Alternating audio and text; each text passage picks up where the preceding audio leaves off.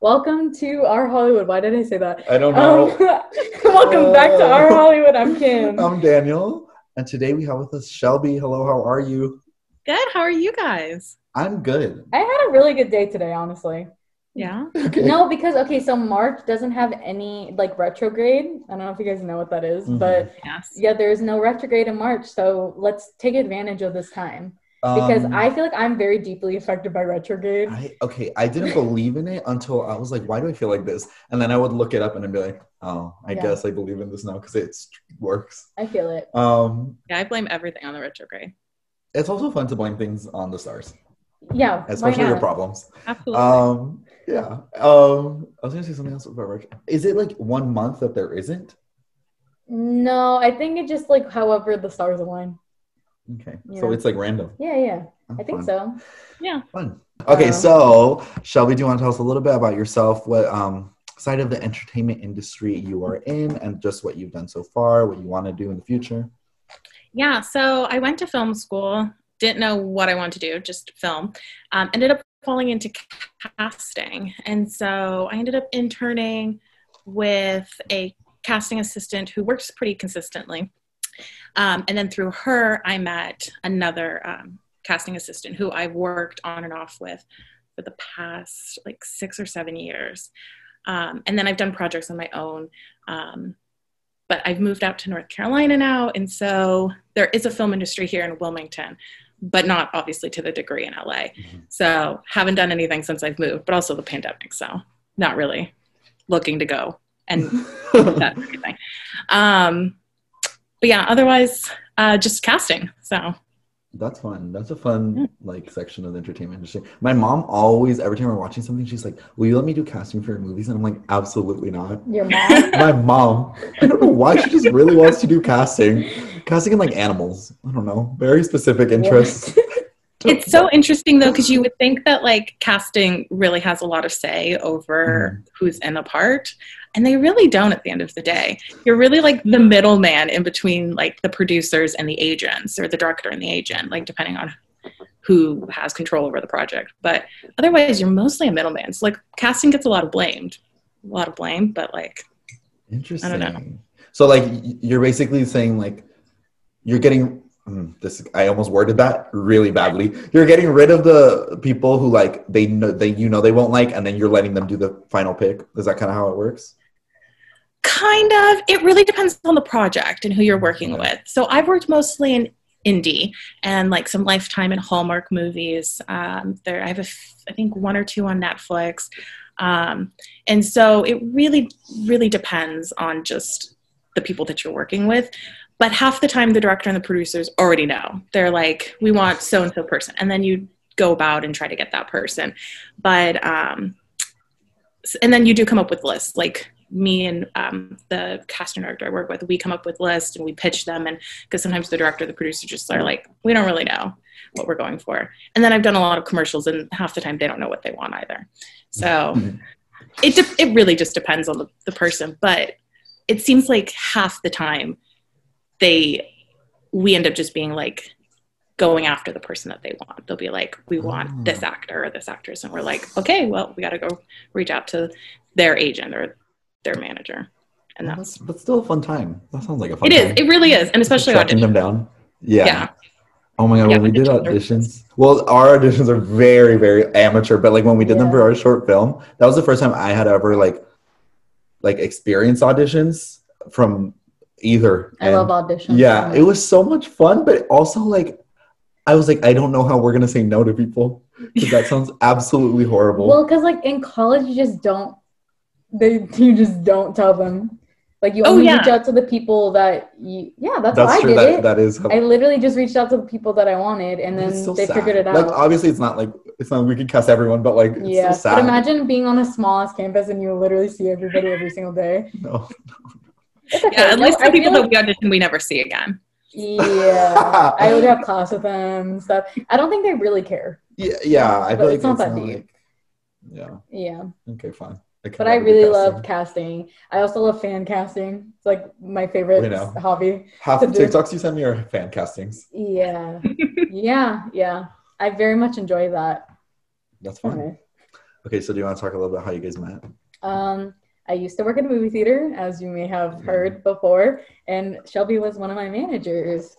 Yeah. And a funny thing, Shelby, I literally didn't think Shelby liked me when I first got there because, like, working in a movie theater, like, is, like, such a weird experience because I think I started when a bigger movie was coming out, and so it was, like, a lot busier. Yeah. It was a lot busier, right? And so, like, my first weekend working a rush, I was literally, because when you're learning, you just are, like, a runner. So, like, you just, like, stand by somebody and get what they need type of deal. So you understand how everything works. Yeah, you're just getting, like, popcorn and soda. Yeah. And so, like, I was just standing there because I was, like, so confused because everyone else knew what was going on. You're hearing my cats. Sorry. They're, like, hiding in the corner. Okay. And they're having a moment. And then, so I was just, like, overwhelmed. My anxiety was through the roof. And then Shelby was just, like, be aggressive. And I was, like... I guess. Well, she looked like a deer in headlights, and I was like, this girl needs some motivation. Okay, hold on. I'm just going to fix my cups really quickly. I don't know what's happening. You're okay. So, yeah, basically, I was a deer in headlights. But I did come to, and I was very good at rushes eventually. Yes. And yeah, one of the better people, honestly. Looking for a confirmation. I was like, is that true? She said one of the better people. Okay. Yeah, fine. It's true, though. You wouldn't think, like, it's that hard, but some people just really, like, I get it's a minimum wage job, but, like, they're literally just standing there. Really? They're literally just existing. Yeah, I know. And I'm like, this is a team effort, babe. Like, you gotta fucking move. Like, when I'm cleaning the fucking popcorn machine weekly, I should not be doing that. We should be, no. Oh my god! Still upset about I'm literally having like four flashbacks.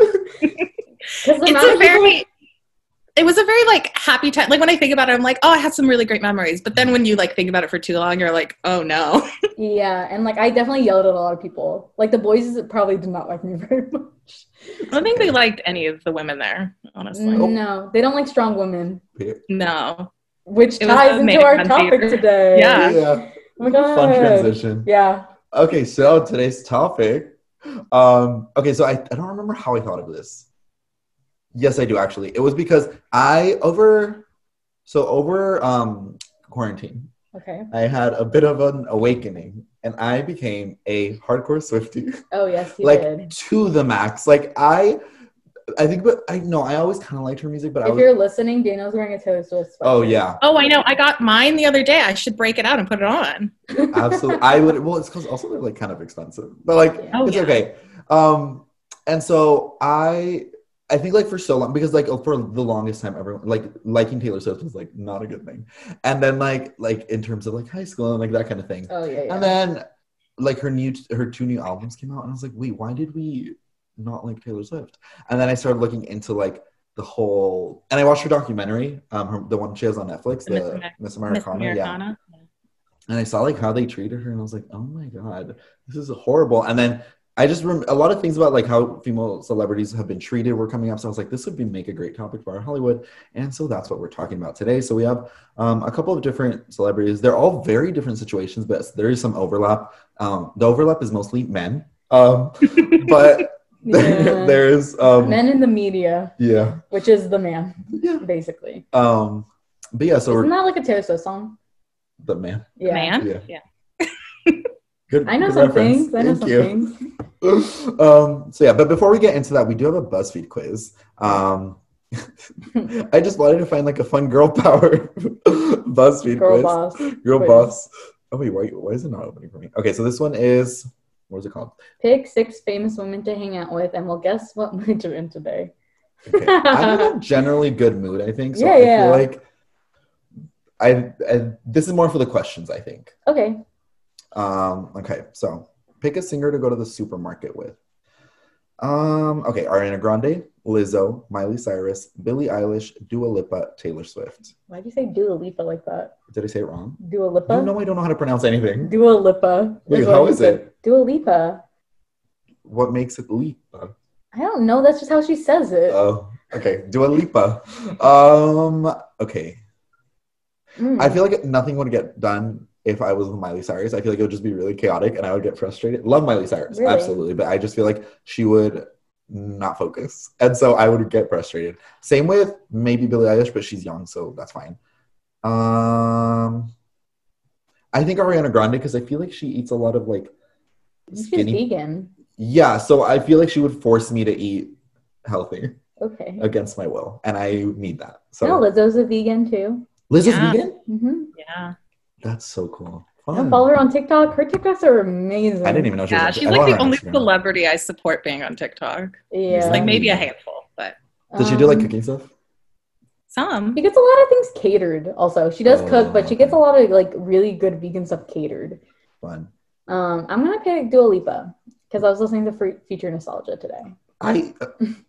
The way I completely overthought the question and you were just like, well, I listened to one of her songs. Well, no, I also feel like Dua Lipa, like out of all of them, I feel like we could actually be friends. Me, like Dua Lipa and Lizzo, I feel like in real life I could actually be their friend. Oh, yeah. So I feel like Dua Lipa and I would just have a good chill time. Okay. Yeah. It's not stressful because I feel like sometimes when you go to a supermarket with the wrong people, like it's just too chaotic of experience. And I feel like she's very chill, low-key, relaxed. So that's what I picked Dua Lipa. Is that better for you? Yes, thank you. Shelby, which one did you pick? I'm going to go with Lizzo. Okay, I just feel like, because I'm pescatarian as well, so I'm not vegan, but I feel like I would be very in line with her.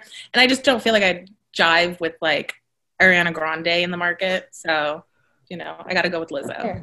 Lizzo would definitely pick good things. I know she would. She would know like really good like small brands. Mm-hmm. Mm-hmm. What? It's just like. I'm realizing like celebrities at the grocery store. Like, okay. Pick an up-and-coming actor to join you for a spin class. Oh, God. I can't read these names. Yara Shahidi, Belle Powley, Letitia Wright, Lana Condor, Lucy Boyton, Aquafina. Ooh, wait, to join you for spin class. I love all these women very much. I'm going to say Lana Condor because love her. Period. I'm going to go with Aquafina because I just feel like that would be such a good time. Yeah. I think I would go with Aquafina. She would really just push you in a spin class. Yeah. I feel like she would just yell at you and you'd just be like, okay. Like, yeah, I have to. In like a fun way, not like a biggest loser way, like how they yell at those people, like insane. She would be making fun of everybody with you to make you feel better about the situation. Yeah. Oh my God, this is kind of fun. I kind of like this. Okay, pick a comedian to hold your hand as you get the flu jab. These are so specific. Like Ali Wong, Catherine Ryan, Tiffany Haddish, Monique, Kristen Wiig, Jenny Slate. I'm a big Jenny Slate fan, usually. Okay. I don't know. She kind of got on a scandal recently, you know? Well, let's say... She kind of made fun of Chris Evans for, like, mental health issues. Yeah, I'm going to go Ali Wong, then. I'm just thinking all my fellow Asian sisters. We're far few. Like, I need to get the bond going, you know what I mean? I feel like Tiffany Haddish would make me... I mean, shots don't really scare me, but I just feel like Tiffany Haddish would be a good time. Mm-hmm.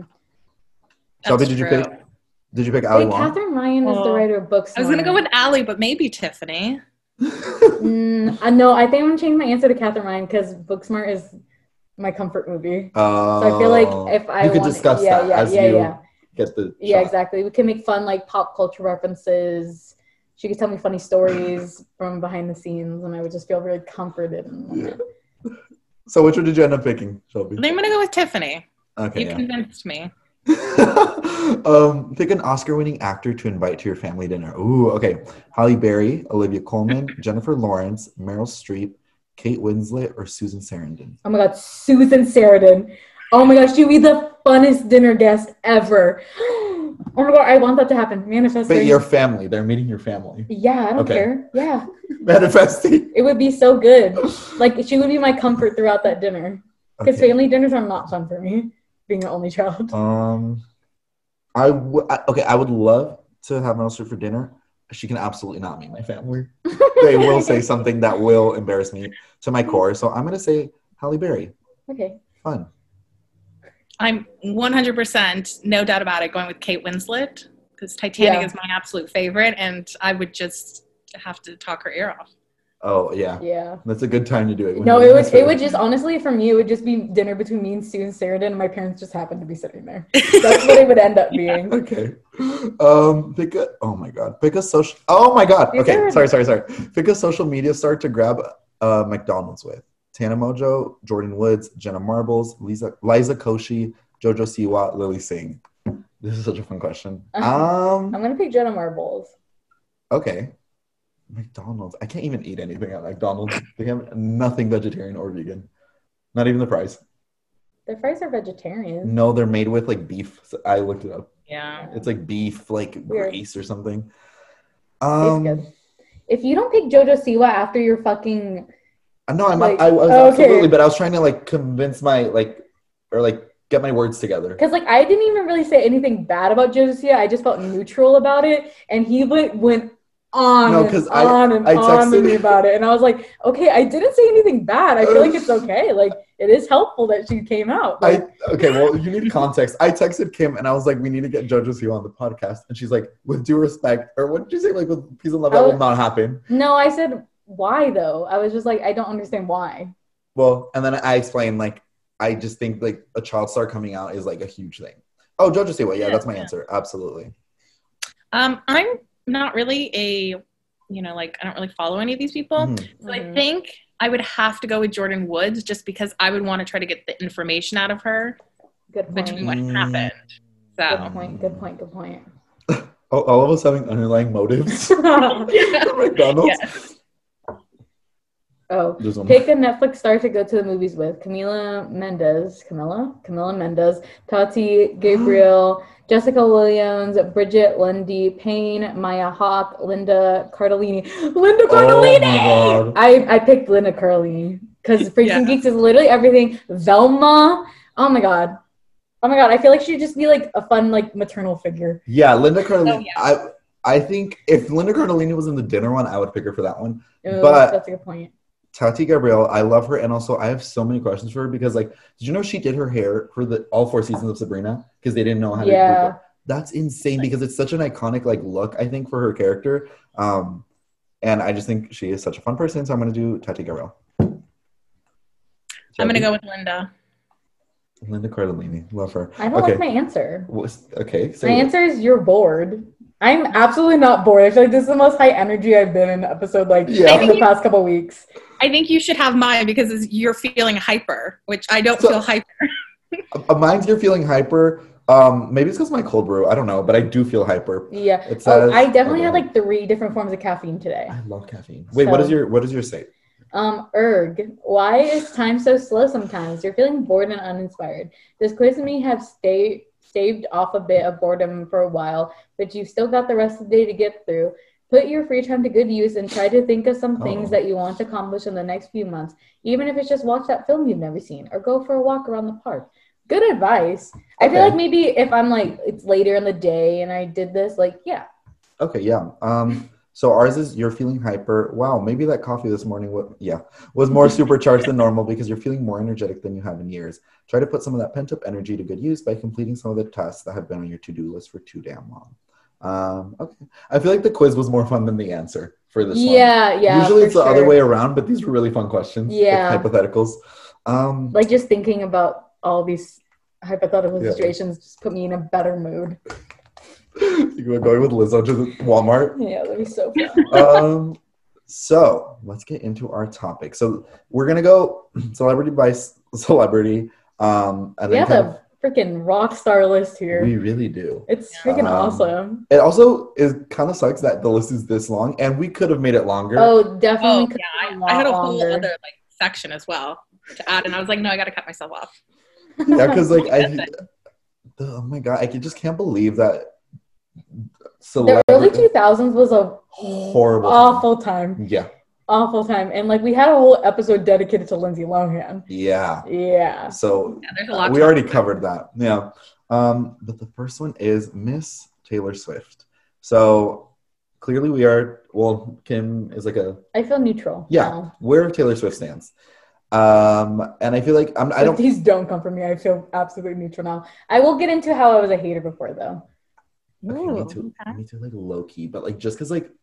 But I'm reformed, Swifties. Let's not come for me. Yeah, no, I don't think that... Well, I do think the stan community, which is a whole other topic, is a very detrimental thing. So I try not to be a stan for anyone because as we see on what happened in this last week with Taylor, there's a lot that can be done in the stan community. I don't know anything about what happened, so I'm very interested to see we will what you cover guys explain to me. Because when I wrote this, nothing had really happened yet. She just tweeted, we'll get into it, but nothing had happened yet, and then it blew up. So basically, I'm not going to recap really much of the Kanye West thing, because Every single person knows it's literally beaten into the ground. Yeah, we get it. The Katy Perry one, like we all know that. But basically, I think her documentary does a way better job. Actually, does everybody know about the freaking Katy Perry thing? Because that is juicy. What happened between them? It was so, because they were like besties, right? But then like, what was it? Somebody tried to steal backup dancers and like. That is just the funniest thing to me. I think it's really funny that it's over basically nothing. Yeah, that's the funniest part. But they reconciled. Everything's fine. They were in each other's music videos or something. Yeah. So, water on the bridge. But I just think it's funny that it was about backup dancers, essentially. And I think the media definitely blew it up more than it needed to be. That's a running theme throughout everything. Absolutely. So everyone knows Kanye West, Taylor Swift won an award. Kanye West went up there and was like, no, Beyonce deserved it. And he was also definitely on something. Like, he was definitely drunk or on a drug. Like, he was not okay. He's still not okay. I hope he gets help. I absolutely do, too. But, yeah, so everyone started attacking Taylor Swift. Taylor Swift didn't know what was going on. If you watch the documentary, she said that everyone started booing because Kanye West was, like, attacking her. But she thought everyone was booing at her. So for like the longest time, she just thought everybody hated her, which is very damaging to a 16-year-old. That is absolutely horrible. Yeah. I can't believe she was 16 at that time. Yeah, that's crazy. I don't even know how I would have handled that. No. 18 at that time. 18? She was 18? Yeah, she was 18. Oh, okay. Still. I was still not mentally aware. But still not much better. Yeah. And then the majority of what we're going to cover with Taylor Swift is the slut-shaming that she has gone through. So no one is like... Everyone knows about the whole, like, oh, more exes than Taylor Swift thing. It has been a running joke in so many TV shows in, like, the past 10 years. But it's so dry. Like, it was, like, funny for, like, one time. Yeah. It was funny once. And even then, it's like she hasn't really dated that many people. Like, it's just... Yeah. It doesn't make sense to... Even then, it doesn't even matter. Like, why are we counting how many people somebody dates? Yeah. It's very strange. But the reason this was like brought up recently was because there's a Netflix show that came out called Ginny and Georgia. No clue what it's about. Literally, I know zero about this. The first episode. Really? Okay, tell us a little bit about what the show is because I genuinely don't know. The vibe, they like played it off as like a new Gilmore Girls, which let me tell you, it is not. It was like a show that like someone tried to make a Gilmore Girls who's never seen Gilmore Girls, and then they took the vibe of Little Fires Everywhere and then they mashed those two together, and that's weird. Basically, dude, I feel like Netflix has not been killing it lately with their new shows. They've absolutely not been. Their new show Moxie or whatever has been getting way mixed reviews. Yeah. Anyways. Oh really? Yeah. Or Amy. Oh. Or movie. It's a movie. Yeah. I'm watching it tonight because Moxie? Yeah, because all my friends said they really liked it, but then I was like getting TikToks about how it's like not good, and I was like, okay, I need to make an opinion myself.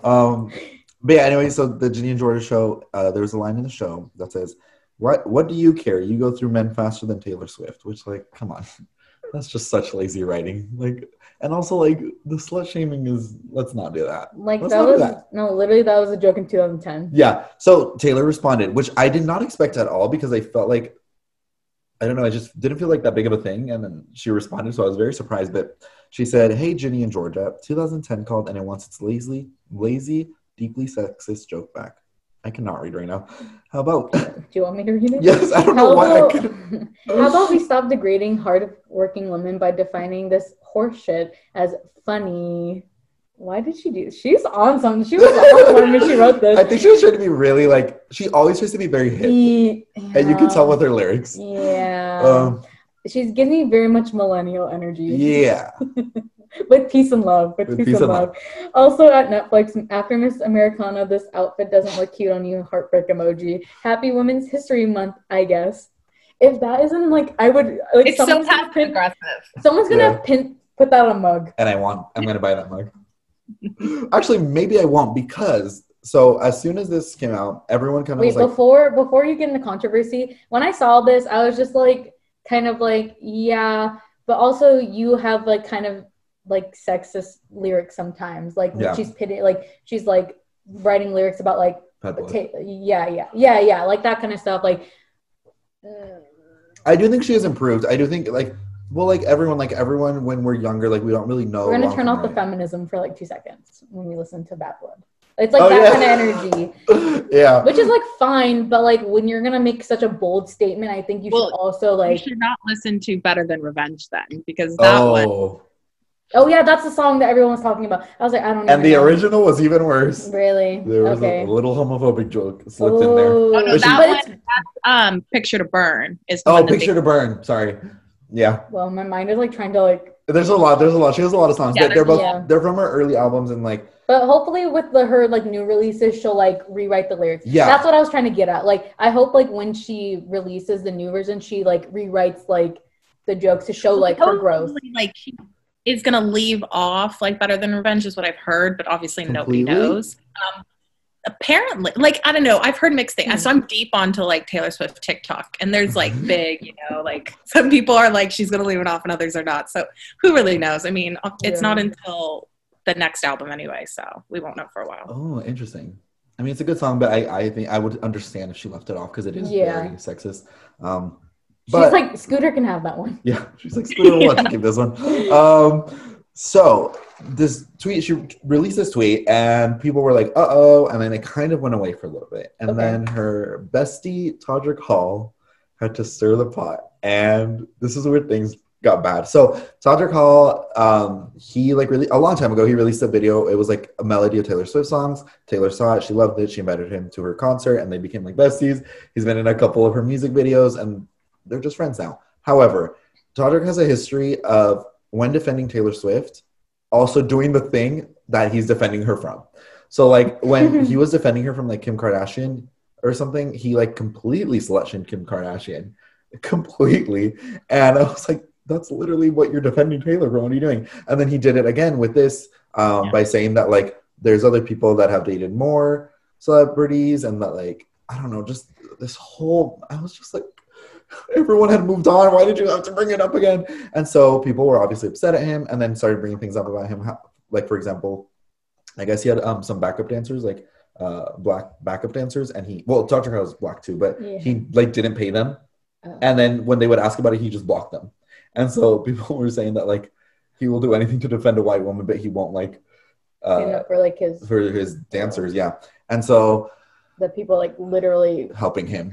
Yeah. And so people started, like, attacking him. And then so we all know Stan Twitter is very toxic. And so when something is happening, people like, dig up stuff on other people. That's why I hate Twitter. Yeah, I absolutely hate Twitter. But I think it's important to acknowledge the things. So... Mm-hmm. People started bringing up stuff about Taylor Swift's past. And the tweet I saw was like 4 different, like it was, like it said, and then it was like 4 pictures of different situations. And at first glance, I was like, oh God, this is bad. And it still is bad after looking into it. But I looked into it a little bit and like, I think they were definitely taking it out of context. Mm-hmm. So one of them was a picture of Taylor with cornrows. It's from an SNL skit. Still, we know SNL has a history of not doing good things, like they put Jimmy Fallon in blackface, like, but also it's like Taylor should have, like, I don't know, it's also the person's responsibility to be like, I don't want to do this. That makes me uncomfortable. So it's not just the writer's fault. So that was the first one. Then there was another one of Taylor Swift dressed up in a geisha outfit, which is like a traditional, where is that from? Japanese, I think.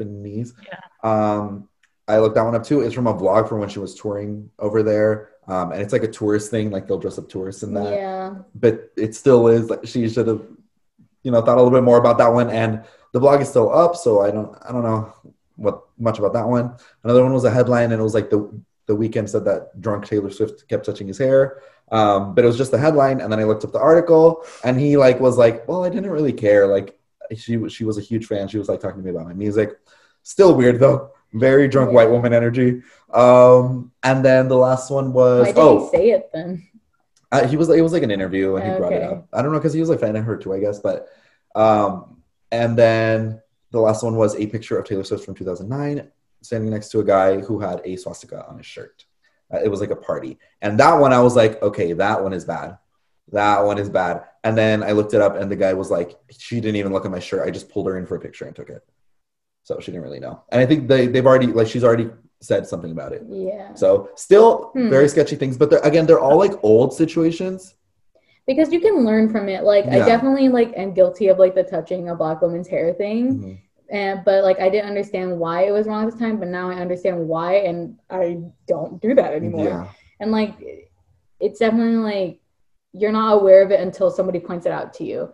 And if she's already apologized for it and she hasn't done it again, then like I think because like there's like fucking social media stars that will say, "Oh, I'm sorry for both," or celebrities even anybody. Yeah. They're like, "Oh, I'm sorry for this," and then they continuously do it. Yeah. So that's different. Like that just shows blatantly that you have not learned from the situation.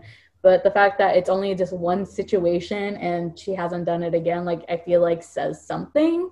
Yeah. You know, because you can't like, and if you speak on it one place, like it's not going to get to everybody. You know what I mean? Yeah. So it's hard to judge those situations. I think just stan culture in general is very possessive and very much like, we need answers right fucking now. Mm-hmm. Blah, blah, blah, blah, blah. We're going to cancel you. Blah, blah, blah. And it's like so overwhelming. Because you have to think, like, yes, you want to respond quickly, but you also, my marketing brain is working all the time. Because I thought PR was so interesting because I've always been interested in celebrities and, like, especially when scandals happen, I think the way they crisis manage is very interesting. Mm-hmm. So that's why I have opinions on this. But I think also it has to do with like, yeah, stan culture, you feel very possessive over the people you love and you can't imagine them doing something bad. Yeah. So because you feel like you know them, your parasocial relationship with them, but you don't know them and you don't know really anything about them. You see one sliver of their life and that's just the reality of it. And sometimes you just need to check yourself. Because I definitely was a part of like stan Twitter at some point. I definitely was never as intense as other people. It's really scary. Like I remember I would always go to like fan events, you know, like I would go to One Direction concerts, I would go to like YouTuber like meet and greets, whatever, and like some of these girls were like just straight up mean and also like like kind of psychotic. Like they felt really possessive over these people and they weren't treating them like humans. They were treating them like props and that never sat right with me. But like, so I'm not one of those people, but I definitely saw it. And especially like the reason why I didn't like Taylor Swift a lot when I was growing up was because she dated Harry Styles. Like I'm not the only one that like that for sure. Definitely. I've seen the pattern. Just, yeah, for sure. And I think like we'll get into this more with like everybody else, but like it really is just deep rooted internalized misogyny. It really is at the end of the day, because everything has been built up around men and like and then women are always pitted against each other. We'll see that again later. Like it's just I think that's just how it was, and the media portraying it didn't help. And then having like all these like young horny teenage girls like being like thinking we have a chance, Harry, I think it's shaving before concerts because we think we're gonna have like a fanfic moment. I love those TikToks. So like it's stupid now that I look back on it, but I never ever I don't know. I'm sure maybe I did send a hateful tweet out there, maybe once or twice, but it's not that deep. Shelby, what do you think about the whole Taylor Swift situation, the current one, we can talk a little bit more about the old one after, but just to finish this one off, what do you think about the whole for the Ginny and Georgia? Yeah. I will. So the stan community has taken it too far. I do think that her tweet was a bit passive aggressive. The only thing I will say about it is two things I have to say. One is that I do think that she has come a long way, because if you look at how she reacted when the whole Kanye thing, she was very, obviously she was 18, but she was very, kept it inside and didn't really use her platform to speak out for herself. And so she has come a long way in that sense. But the only downfall for when she does use her platform, it's always very helping. Like it's not her speaking out about Women's History Month because it's Women's History Month. She's speaking out about Women's History Month because it's affected her. Mm-hmm. So you kind of have to take it what it is. This is coming from, I have listened to her since debut. Yeah. I've been to every single concert. I am as close as you can become a Taylor Swift stan without being one. So I will die. I would die to meet her. Like literally, I would just, you know, keel right over. But at the end of the day, there is something she does. It is very self-serving. So I don't know. Kind of take that's a healthy way to view it, though. It is. Like you can like literally love a celebrity so much, but being able to criticize what they do and like just realizing nobody is a good person 100% of the time is like crucial. It is the best lesson that every person on Stan Twitter needs to know. It's like, it's okay to want to hold your favorite person accountable. If anything, that shows that you like them more. Yeah, because you want them to grow as a person. Mm-hmm. Right. And so you can't just ignore it and attack other people for wanting answers for, you know, these things that happened in the past that like weren't okay. Mm-hmm. But yeah, I think she does do a lot of things that are like very self-serving. I think times she does try to like, I don't know, like when the whole you need to calm down thing, like that music video where it was like donate to GLAAD or something. And I was like, I don't know how I feel about this. Yeah, like I feel like a better way to gone about it is like when any ad revenue she got from it, she would donate it to GLAAD or something like that. She did do something like that. Oh, she did? Yeah, okay. But I don't know. It just felt like she was parading around her gay friends a little bit. Yeah. And I just God, I talked about that in one of my classes one time. Really? Because I like now I feel neutral because I'm like there's no like me hating on a celebrity, like actually hating a celebrity actively does not do anything. Mm-mm. So like I critiqued her in class and I was so afraid that a Swiftie was going to be in my class and I was just like that's like an issue I have. I feel like with Miss Americana, this was before Miss Americana came out and like it kind of frames it better why she didn't speak out on like things, but that was like my issue with her was like I felt like convenient that she just started talking about LGBTQ plus issues and blah blah blah blah. And with the Me Too moment, she was very quiet until she had her lawsuit. Mm-hmm. So that's kind of serves as well. But the thing with the You Need to Calm Down music video, the only thing I will defend her on is that Todrick also half-directed it. And so I think a lot of that was inspired by him just being like, yeah, we have to do this. And because I feel like Todrick goes the extra mile to kind of impress Taylor, and so I feel like he would do anything. So I feel like he probably was just, you know, pulling things out of his ass to be like, we should do this, and then she's like, sure, you're my gay friend, you know. She trusted him. Okay, that does make sense. The video does have Todrick Hall energy to the max. Now that I didn't know that. I didn't know that either. So like that makes it makes so much sense. So yeah, I think like especially because she would trust her friend that's in the community, like trust them that they would move her the right way. That's very. I needed that context because I did not know that. Good to know. Because Todrick Hall is talented, but I just think sometimes he needs to. I think both of them just need to like. Yeah, they need to take their own advice. They really do. Oh my god! The other day I tweeted "Blank Space" by Taylor Swift has the same energy as Ray Dunn ceramics, and I was so afraid that Swiftie like Twitter was gonna come for me. I was like, "Is this?" I literally because I was like drunk when I thought of that idea. My friend was like, "You need to tweet that right now," and I was like, "Okay." Yeah, did you? Yeah, I did. I think it's funny. It's like very neutral. Like, it's not a shade. It's true. It's just like it's like November and Thursday have the same energy. Like that. It's a very neutral statement. I feel like. Yeah. But yeah, anyway, that's, I feel like, and again, Shelby and I are like Swifties, or I don't know if Swiftie is the word. I don't know if I want to put myself in the Swiftie community. Oh, because also Swifties, quote unquote Swifties, were attacking the actresses from the show. Oh, I was going to say something about that. Like that, no, you need to find out who the writers are. Yeah. And you need to bully them, if anything. Because I don't, and again, she had no choice into what she was saying. No, and then, also Todrick was like, oh, but like when you're an actor, you need to say that like, if something makes you uncomfortable, you need to say it. But like, that's not how it works. If you're a new actor and you're like, they give you a line, you're just going to say it. You're not going to give a second because they could fire you and replace you at any given moment. You can't do that when you're a new actor. You have to have some sort of like standing within the industry. Like you have to be like Leonardo DiCaprio status to be able to do that shit. Yeah, so I don't know. And if anything at this point, though, Taylor should reach out. I don't remember the actress's name, but she should reach out to her because she's the one getting the brunt of all of this, and she doesn't do it. She just said, not her fault. I literally don't even think she remembered the line was in the show. I feel like they just were like, oh, our new show's out, and then they were like, I don't even remember saying that because it's such a tiny moment. But yeah, it kind of felt like they Like, I feel like she could have definitely like said something to the writers of like, I don't know. She could have just formatted it way better. Yeah. This tweet. It felt like she sent this in the heat of the moment when she. Yeah, for sure.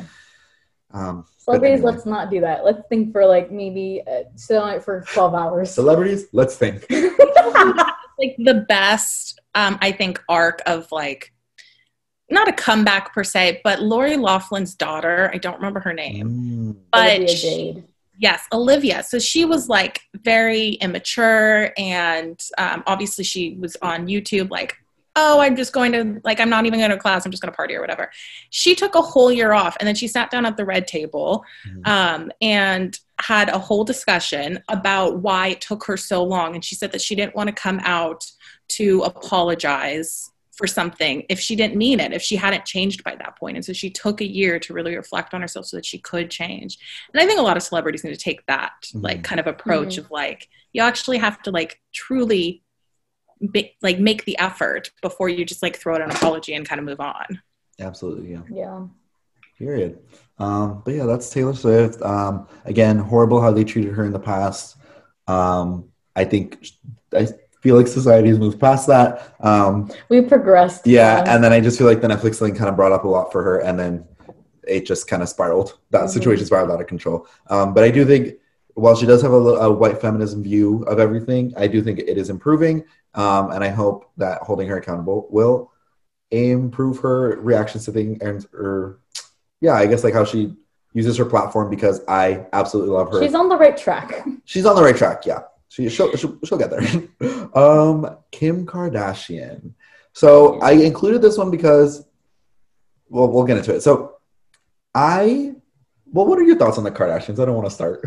I like them. Okay. Oh, they're okay. Like, I don't like love them, but I also don't hate them. Okay. They do questionable things like a little too often. So that makes me a little off put by them, but and specifically Kim Kardashian, because she's definitely got like the worst of it. I feel like she's definitely like the biggest one.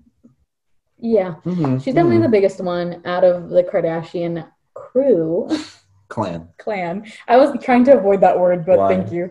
Oh, clan. Oh. Yeah. And their names all start with K. Yeah, maybe not. Let's say crew. Thank you.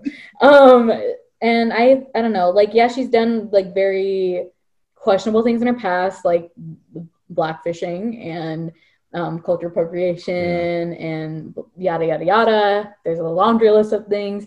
But I also think she's had like good growth, and like that she started dedicating herself to like a better good, you know, because she wants to become a lawyer, and like she actually does help people.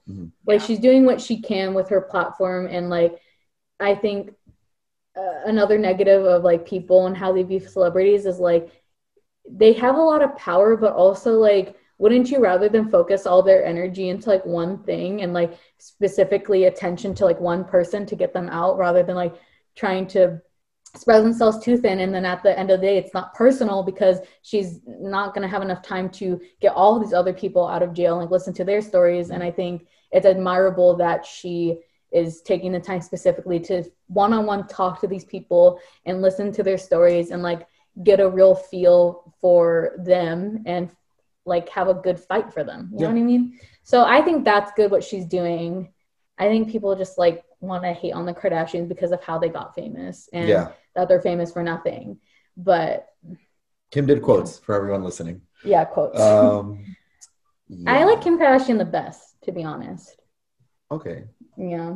Because I feel like out of all of them, like what she's doing is the best. Like, I love to, like, the lawyer character development. I'm not on the personality levels. Like what she's physically doing, that's what I appreciate. Yeah. She's definitely had the greatest character arc. Yes. Yeah, that's what yes. Absolutely. I think, because I don't think I have a favorite Kardashian in general, but if I had to pick, I guess it would be Kim. And also we have the same name. So. Okay. Yeah, I think you summed it up perfectly. Like I'm just kind of neutral on the Kardashians. I like what Kim is doing now. I watch what they're doing. Like, I definitely keep up with the Kardashians. Yeah, you definitely do. I don't think I do, but it's just kind of there. Like, we are force-fed Kardashian content. But the reason I wanted to talk about the Kardashians a little bit is because I think the discourse about the Kardashians is very toxic, and just how the media talks about them and other people talk about them. And especially the whole, like, so we all know how, you know, Kim Kardashian got famous, but I don't, the way we talk about it is very bad. And like the slut shaming that she goes through because of that still to this day is, like, I wrote on here, like, you can't pick and choose who you slut shame. You can't defend other people from slut shaming and then go turn around and slut shame someone else because you don't like them. Like, that's not how it works. Mm-hmm. It's you defend all of them or none of them. And hopefully you're doing all of them because it's not right. Even today, she, on her story, she posted about how, like, when she was pregnant and, like she literally had so many fucking screenshots of, like, magazine covers that calling her Fat Kim and, like, saying that about how she loses weight and, like having her on the cover, like, in unflattering positions, eating food, like, and I just think that's awful. I don't know. I just saw that today, so I just wanted to throw that in there. I don't know why she did that. She did that because somebody was going through it on social media. Oh. Shelby, do you keep up with the Kardashians? Like, what do you think of this? They're guilty pleasure. I not love them, but I just love the idea of this, following this entire family, and they're all, you know, crazy.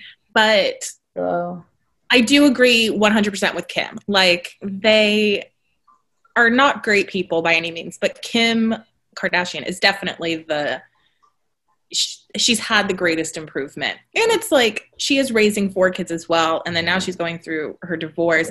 She has Skims. She has her beauty line. Like, she's got a lot of things going on. And so she doesn't need to be helping anyone. And so it is admirable that she is taking her time and putting it towards something.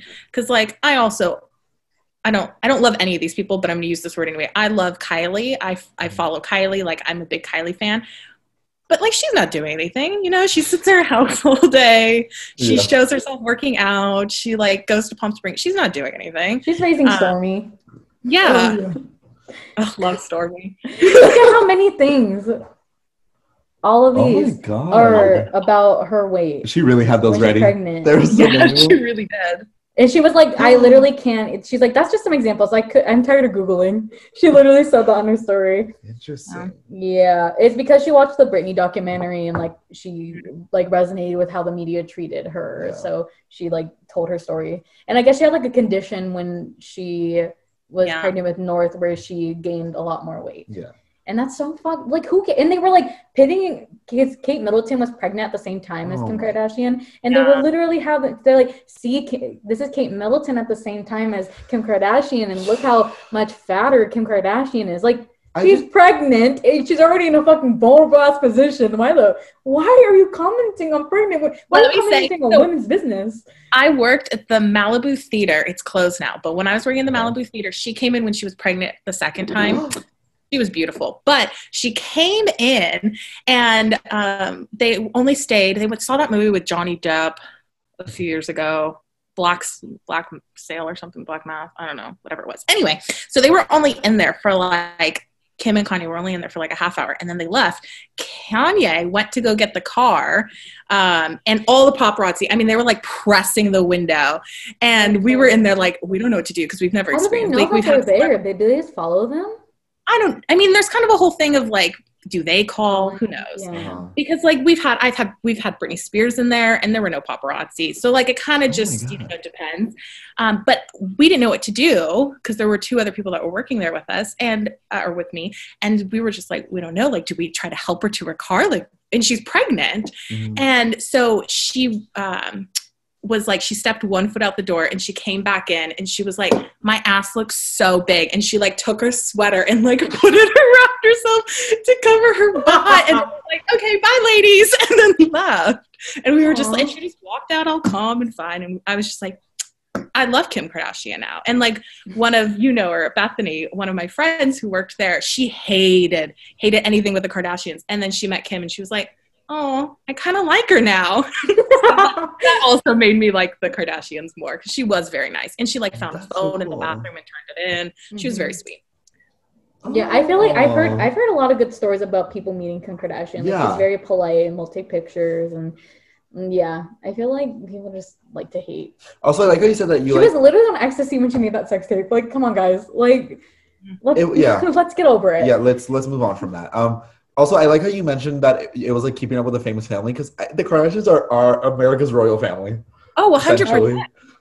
Like, that's literally what the royal family is. Like, it's they're the most famous family in America. Like, we can't. No, I just think it's just a funny comparison. It used to be the Kennedys, and now it's the Kardashians. Absolutely, and we have to like. Yeah, we all are waiting on how North and Stormy turn out. Like, yeah, I can't. I can't. Have you seen that TikTok? Have you seen that TikTok? It's like I got one. No, I got two. No, I got one. I got two. Yeah. And it's like reasons to live, and it's like see how Stormy grows up. It's like, no, it's just that. Yeah, we're all keeping up with the Kardashians whether we want to or not. Yeah, I think it's just interesting. Yeah, fun. Anyway, yes, let's stop being mean to Kim Kardashian because she's not mean to us. Yeah. So she's doing the best she can. She really is. Okay, Megan Fox.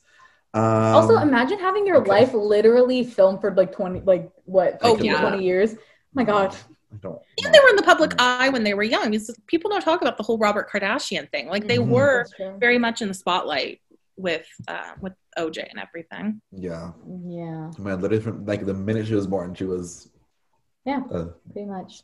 You know, they're from San Diego. I did, only because I watched the show. I think they mentioned in the show, and I was like, huh? Oh, really? Yeah. Yeah. Kris Jenner like went to like La Jolla High School or something like that. Like, she went to high school in San Diego. How crazy is that? Anyways, I just thought that was funny. So, Megan Fox. Okay, so we briefly talked about this when we talked about Jennifer's Body. Or when did we talk about this? We briefly talked about what happened to Megan Fox. I nodded. But I forget, like, sometimes people can't see us. What I'm doing. But I looked a little bit more into it because I wasn't super informed on what happened to her. But I looked into it and I was like, oh my God, this is absolutely horrible. So for people who don't know, because I feel like everyone knows Megan Fox was treated horribly, but I don't know if anyone knows the specific details because I definitely didn't. Michael Bay's just a fucking piece of shit. Yeah, so Michael Bay, disgusting. This is not a Michael Bay Stan podcast at all. So basically it started with Michael Bay. So Megan Fox was in 2 Transformers movies, but before that she was in Bad Boys 2. And she was a background actor. And she was 15 years old at the time. And she couldn't sit at the bar because she's obviously underage. So what he did, Michael Bay, what his solution to this was, and by the way, she was dressed up in a little bikini. And she is 15 years old. She's a child. And he decided to put her like under a waterfall. Dancing. Which is, that is sick. That's literally sick. That's disgusting. And she was uncomfortable with it, but like, again, she couldn't really say much because she's a child. You don't really understand what's going on. And so she was talking about this in a Jimmy Kimmel interview. And then I was watching the interview and I could not, Jimmy Kimmel responds, because she says, at 15, I was in 10th grade. That's sort of a microcosm of how Bay's mind works when she was explaining the situation. And Jimmy Kimmel responded, well, that's a microcosm of how all our minds work. Some of us have the decency to repress those thoughts. Jimmy Kimmel's my least favorite talk show host. You know how he treats like Billie Eilish too. Like, it's just like he hasn't grown. He has not grown at all. Like, from that, like he literally, I think it was like recently, like Billie Eilish was on there, and then he said something about her age. Like, oh yeah, you don't get it because like you're like 16. He just, his comments he makes are weird, and like also like when Megan was telling the story, like. They were like, oh, I was 15 and they put me into the waterfall. Everyone cheered. Everyone's like, ooh. I was like, yo, did you not hear what she just said? And she did not look comfortable at all. But yeah, she literally looked at the audience. She was like, y'all cheering for that? Yeah. And then essentially from there, she got blacklisted because Michael Bay was like, and also like the cast of Transformers, like he fired her against her because she spoke out about it. Yeah. And this is like before the 3rd Transformers movie was made, and she. Mr. Michael Bay's ego was hurt, and he fired her and replaced her. And then also like the Jennifer's Body situation, how that was marketed. I really hope, like, because I heard that Diablo Cody, who was in charge of Jennifer's Body, I think she's working on like a Powerpuff Girls like thing. This show for the CW? I don't know. Let me look it up. But like, I hope she gets to work with Diablo Cody again, because I think they would be a very good pair, because I think like the comedy and the darkness like really goes with what Megan Fox like I feel like is talented in. Sorry, Diablo Cody is leading the CW's Powerpuff Girls live action remake. Yeah, that's fun. Yeah, I think that would be good. I trust her.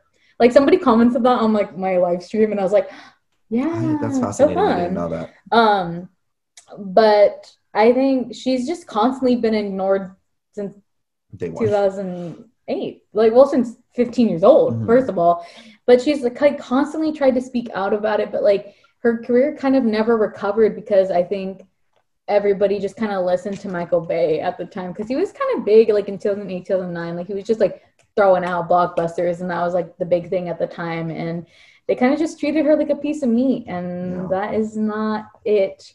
At all. And I just, and like everything she's been in since, like even New Girl, like I know so many people that were like, I'm like, oh yeah, Megan Fox is a New Girl, and people are like, she was a New Girl, and I'm like, what? Literally me when you said that. I was like, but you're not the first person that like I've had that reaction. I'm like, yeah, she was like actually really good in it. Like I just haven't seen New Girl, so but they didn't like really promote it that much. Like I remember when she first got introduced, I saw a promo about it, but like it wasn't.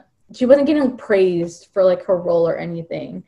She just got put in like a wrong space because Michael Bay is definitely like a boys club. Well, Hollywood is a boys club in general, but especially the Michael Bay factor does not help at all.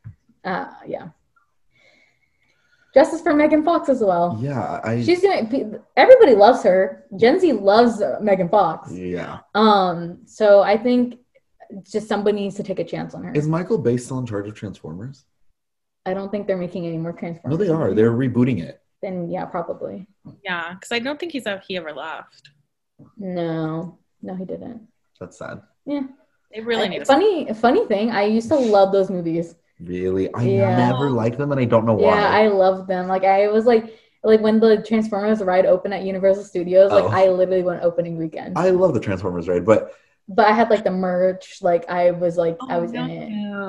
Well, because I didn't like it because of, the action part. I loved Shia LaBeouf, and I loved Bumblebee. I was obsessed with Bumblebee. The Bumblebee movie, I love it so much. You don't like it, huh? I just, no. Anyway, so back to Megan. So I wrote, like, all the marketing that she was in, all the, like, movies she was in, completely over-sexualized. Like, they were, again, like, Jennifer's Body, like, they were marketing her body. And not the movie, when it was like a movie for women, but they marketed towards men, which just like doesn't make sense to me.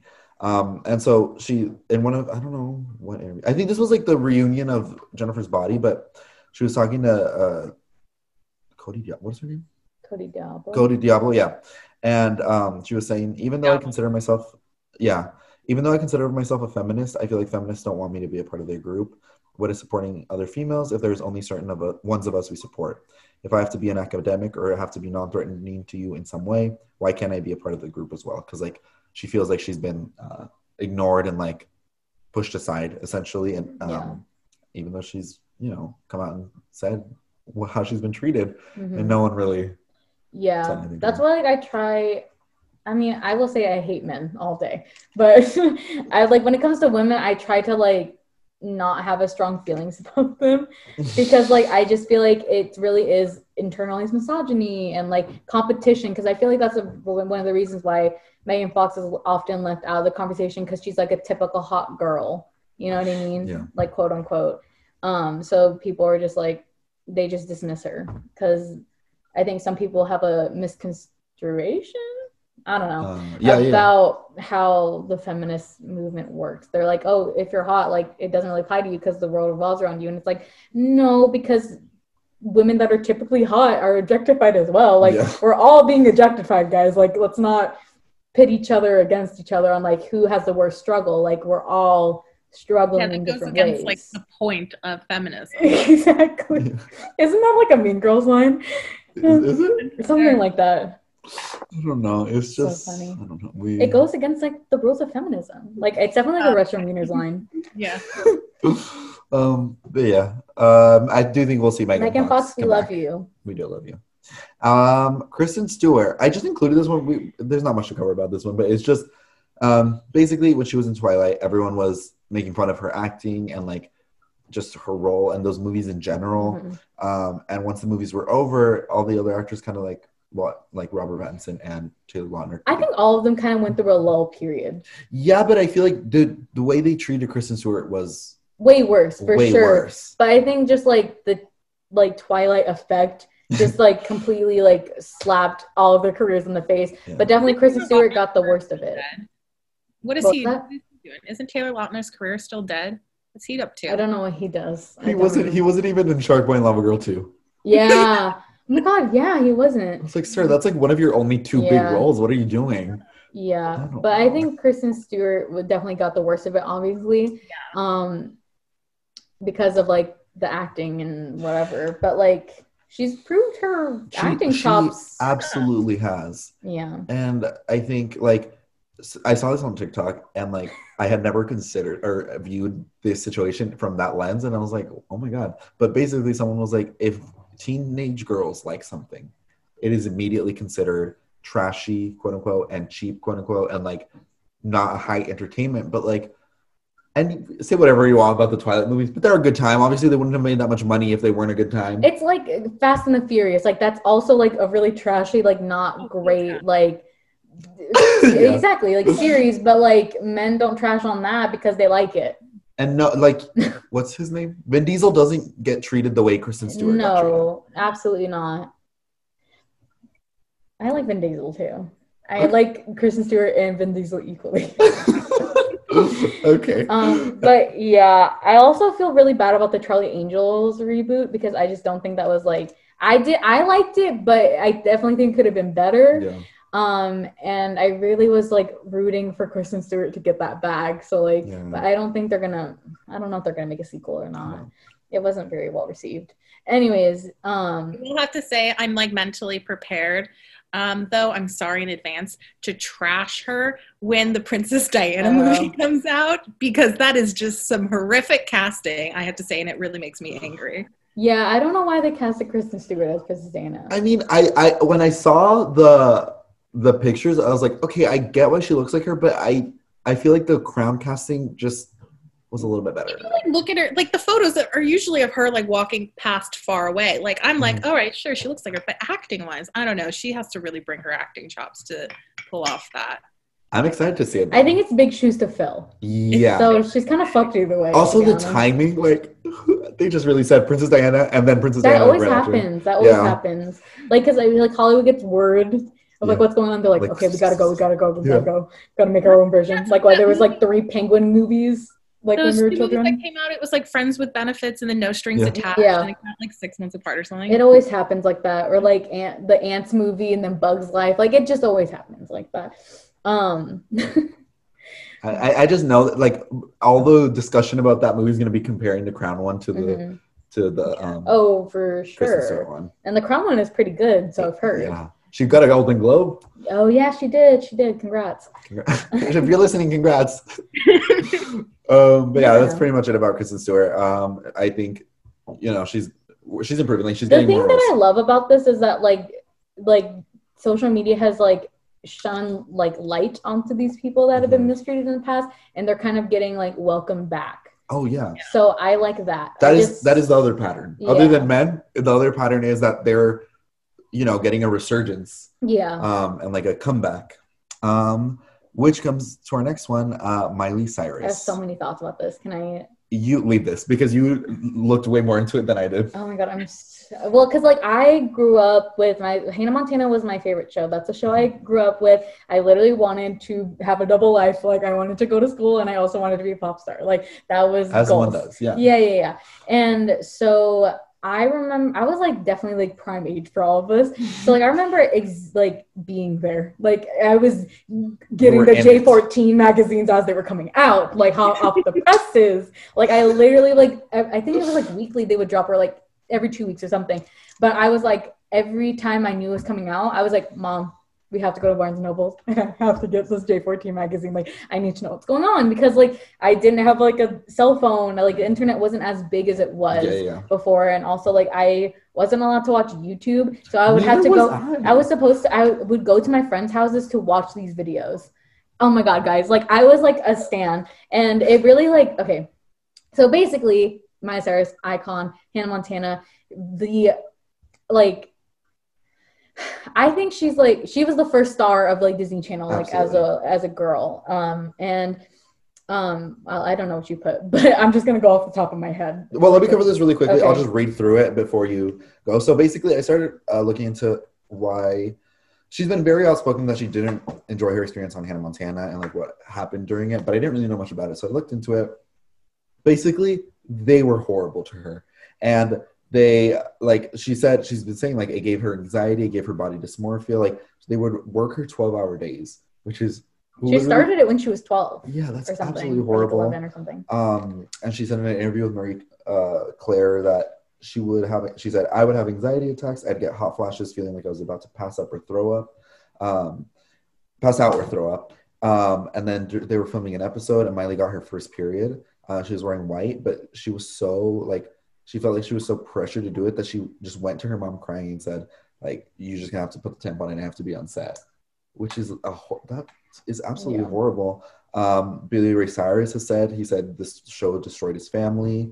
Because I don't think they understood like how, what was gonna happen. Yeah, because that was like, I think if you guys are interested in this, definitely go watch Mila Tequila's video. It's literally amazing about the Mandy and Miley versus like Demi and Selena thing. Like she talks a lot about this. That's where I got like kind of like all my information, like timeline wise.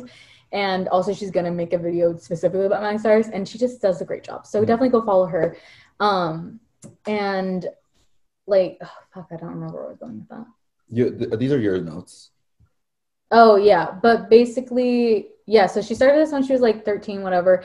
And then she was huge, right? Oh, the thing what I was going to say was it had its biggest premiere for like a Disney Channel show. Really? For like... Yeah, at the time. Like, it was the biggest, and it was, like, one of the highest-rated cable shows, like, overall. Oh, wow. Like, it was, like, a huge deal, and it was, like, overnight success. So this girl was, like, this 12-year-old girl was literally catapulted into fame, and she, like, she auditioned for the best friend part. She wasn't even, like, there for the main character.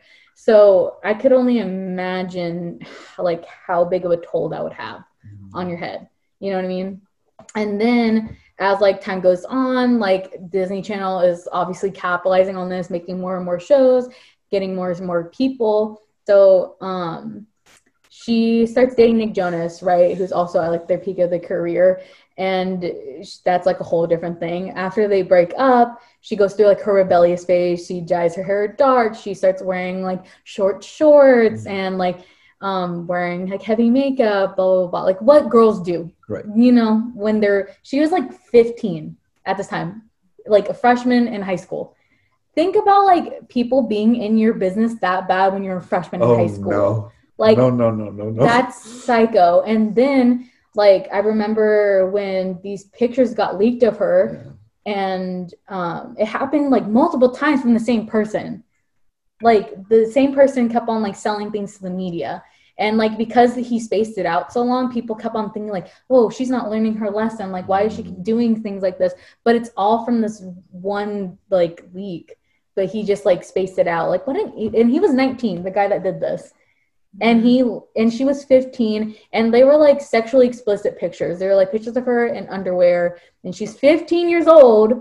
She might have been even younger when the pictures were taken. Like. It's so fucked up. And she was vilified for it. Everybody was like, why is she doing this? She's a bad role model, blah, blah, blah, blah. And it's like, those pictures are not meant to be out.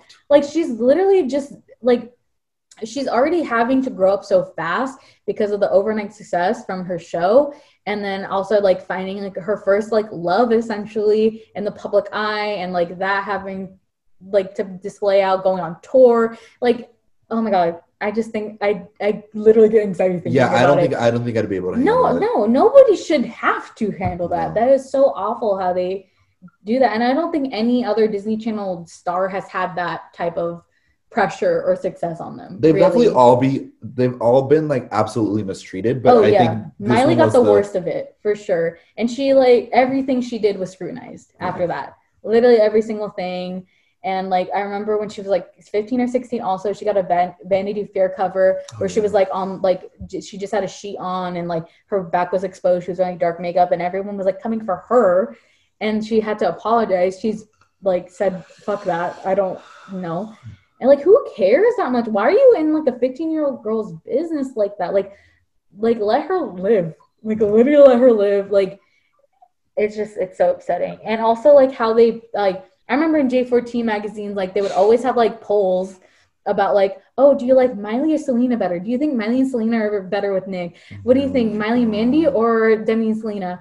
And I was so heartbroken because I love Demi and Miley. Those are my favorite women. And the fact that they were being pitted against each other. You're sitting there with a pencil like, oh, no. No, I would leave it blank. I would literally not participate. And it just was hard, like, as a kid to, like, watch your favorite person be scrutinized like that because, like, and Demi, too. They both went through shit. So, like, it was hard for me to process it, and my parents would just be like, you can't, like, listen to her anymore or something like that. And it made me really sad because Breakout was literally, that was a cultural reset for me. I rediscovered it today, and oh my God, I can't stop playing it. It's a great album. Breakout and Full Circle are my favorite songs off the album, and Fly on the Wall. Oh my God. It's so good. Fly on the Wall was the first song I ever bought. Ever. I literally, my mom had, we sat at the little computer, my mom made an iTunes account, and I, like, because I got coins to give to my mom because it was like $1.25, I don't know. 20. And, or I think it was 99 cents about that time. And I bought that song and La La Land. And they were the, like, Demi Lovato first songs I ever purchased because they were that good. Yeah, exactly. And it's just like, imagine having, like, your dumb, like, 15-year-old, like, beefs and also dumb boy drama be just blown out of proportion. And I think Selena and Miley have said now, they're like, it wasn't even, like, real. Like, we didn't act, it was just stupid boy drama. And oh my God, guys, oh my God, I was just watching Disney Channel Games. The 2008 Disney Channel Games got put on Disney Plus, and Miley wasn't in the games, but she, like, like, opened it or something. Like, sang? She sang, and then also she presented the award, and also Nick Jonas's team won that year, and it was just like, okay, guys, so, yeah, it's so funny because I just watched it. So, like, when the guy, Arwen, was the one, like, hosting it, the adult that was hosting it, Arwen from Sweet Life of Zack and Cody, the janitor. Oh! That guy was hosting it. And then he was like, and here to announce the winner is Miley Cyrus. And you can see Miley Cyrus or Selena Gomez not clapping. She literally didn't clap at the beginning. And then, like, she, like, slowly clapped. And then Nick Jonas was literally on the opposite side of the stage from where Miley was. And once they were, like, done, like, it was, like, presented to them, Miley just walks off the stage. And I was like, I want to be on the Fly on the Wall. And the situation, like, that must have been so funny. And also I noticed that Selena and Demi didn't really participate in the games. Like, they were on the teams, but every time there was a challenge, they weren't there. Oh my God, the way I hyper-analyzed the Disney Channel games, because I just loved that when it was happening. Yeah, I did too. It was like the original Hunger Games. Yeah, so when it got put on Disney Plus, I was like, I gotta watch this shit. And then because I knew we were doing this episode, and I had just watched, like, the beef video, I was, like, focusing in on what was going on. You were like, this is this mindset they were in. Yeah, crazy. It's so interesting. Anyways. But yeah, Miley Cyrus is back. Like, her new album, amazing. Like, I think rock is definitely her forte, I think. Yeah. I want her and Demi to go back to, like, their pop. Well, Miley's already done it, but I want Demi to go back to her, like, La La Land shit. Oh my God, like, that album's really good. But don't forget, it's literally one of the best albums of all time. Yeah. I said it. No, it is. Yeah. And I think Miley definitely, like, I like that she's being very outspoken about what happened to her. She doesn't really take shit from anyone anymore. Like, she's like, this is how it is, and you will not treat me like this. Yeah. It is evident in her music. Like, I think she's definitely... She's over being vilified. She's, like, definitely taking the narrative and, like, writing it herself. And I think that's super empowering to see, especially as, like, a lot of people my age, like, grew up watching her and seeing her literally being torn to shreds, and her, like, kind of reclaiming her own name and, like, making it about herself is just, like, so empowering and so important, I think. Oh my God, I can't. I'm so happy for her. I love Miley. Miley, I love you. If you won't, but I'm just putting it out into the universe. No, I love you. Yeah. Miley, come on the podcast, please. Yeah. Just kidding. Lizzo. I almost skipped Lizzo. So this one I added because, well, let me just get into it. So we all know and love Lizzo. Lizzo is great. However, the media is absolutely horrible to Lizzo. And not just the media, her Instagram comments, I can't even look at them because the way people talk about her is so horrible. But so Lizzo is plus size, and she has been through extreme fat shaming in the media, like absolutely horrible treatment. And I was looking into, because I was trying to find like articles and stuff for the Lizzo situation, and I found this one, and I didn't know this had happened, but Jillian Michaels, who is one of the coaches on The Biggest Loser, which is an awful show, absolutely one of the worst television shows to exist, disgusting. But oh my god, I could do a whole episode about how horrible The Biggest Loser is. But so she was a coach on that. I don't know if that show's still happening, but she said something about Lizzo where she said that we shouldn't glorify unhealthy obesity, is what she said. And then I found an article, and it was an opinion article, and it was like Jillian Michaels is right, and that we shouldn't be glorifying obesity. And I think this is a horrible take, because that is not what is going on. And that is not what you should be taking from this. The fact of life is that there are plus size people that exist, and it is important to be represented in the media. And so when you see other plus size celebrities out there, like, no, I don't know, like it's important because you see yourself in a position of fame and like of power, and it's important for everyone to have. And I just think that's not what the whole glorifying obesity thing. And also, why are we in other people's health business? Go to the doctor, mind your own business. It's like, so, like, especially because, like, you don't know what other underlying issues are, like, restricting that person from, like, losing weight, or, like, even if they don't want to lose weight, that's not your fucking business. Like, why does their weight affect you? They're literally simply existing. And, like, Lizzo is also, I really appreciate her as, like, a plus-size person, mm-hmm. because of how she like handles it. And she and like every interview, I think she had like an interview with David Letterman kind of recently, where she's like, why can't I just like be an activist? Like, why do I have to be a black and an activist? Why do I have to be fat and an activist? Why can't I just be an activist? Mm-hmm. Like, no other person, like if you're like not black, if you're not Asian, if you're not a woman, plus size, whatever, like you don't get that label like mm-hmm. associated with her. And I feel like I've had like this a similar, I feel like she's been dragged for that view too, but it's like, why do I have to be labeled a fat activist? Why do I have to be labeled as a plus size, like fashion TikToker or whatever the fuck? Why can't I just be a fashion TikToker? Why can't she just be a activist, period? Mm-hmm. Like, why does that label have to be attached to it? With what like Jillian had said was when you label someone based off of their weight, you literally strip them down to nothing but that. And it's like, they're a whole other person, and they have all these other things that they can contribute to society or talents that they have, but you're literally stripping them down to one single attribute. And that's what's dangerous, is mm-hmm. why are you judging on something or commenting on something when there's so much more than that? Mm-hmm. It just feels, like what you said, it feels really limiting. Like, oh, I can only speak on things as a fat activist, or I can only speak on things as a fat person. Like, I can speak on things as a person. Why the fuck does my weight have to contribute to this conversation? Yeah. Like, it definitely can, like, bring a different perspective, but it's also, like, it's not everything. And the way people, like, fat people in general are treated in the media is just so disgusting. It's draining as well. Like, it makes me like nervous for like, hopefully whenever I like do anything, whatever I want to do, like if I get notoriety for anything, like it just makes me nervous, I guess, for like how people are going to treat me, I guess. I'm definitely in like a better headspace now, and I think Lizzo is definitely in a good headspace now, and she handles it with such grace. She honestly, does. Especially when it's every fucking day, and she still posts, like she's still living her life, and I think that's like the beauty of it. I really admire her as a person, and like just spreads nothing but positivity around her. Like it just like comes off of her, like it's just soaking out of her skin. Like she's just so positive all the time. Yeah. That's the thing with celebrities, like, they can say all these things, like, they can be like, I stand for blah, blah, blah, blah, blah, but they don't ever, like, act on it, really,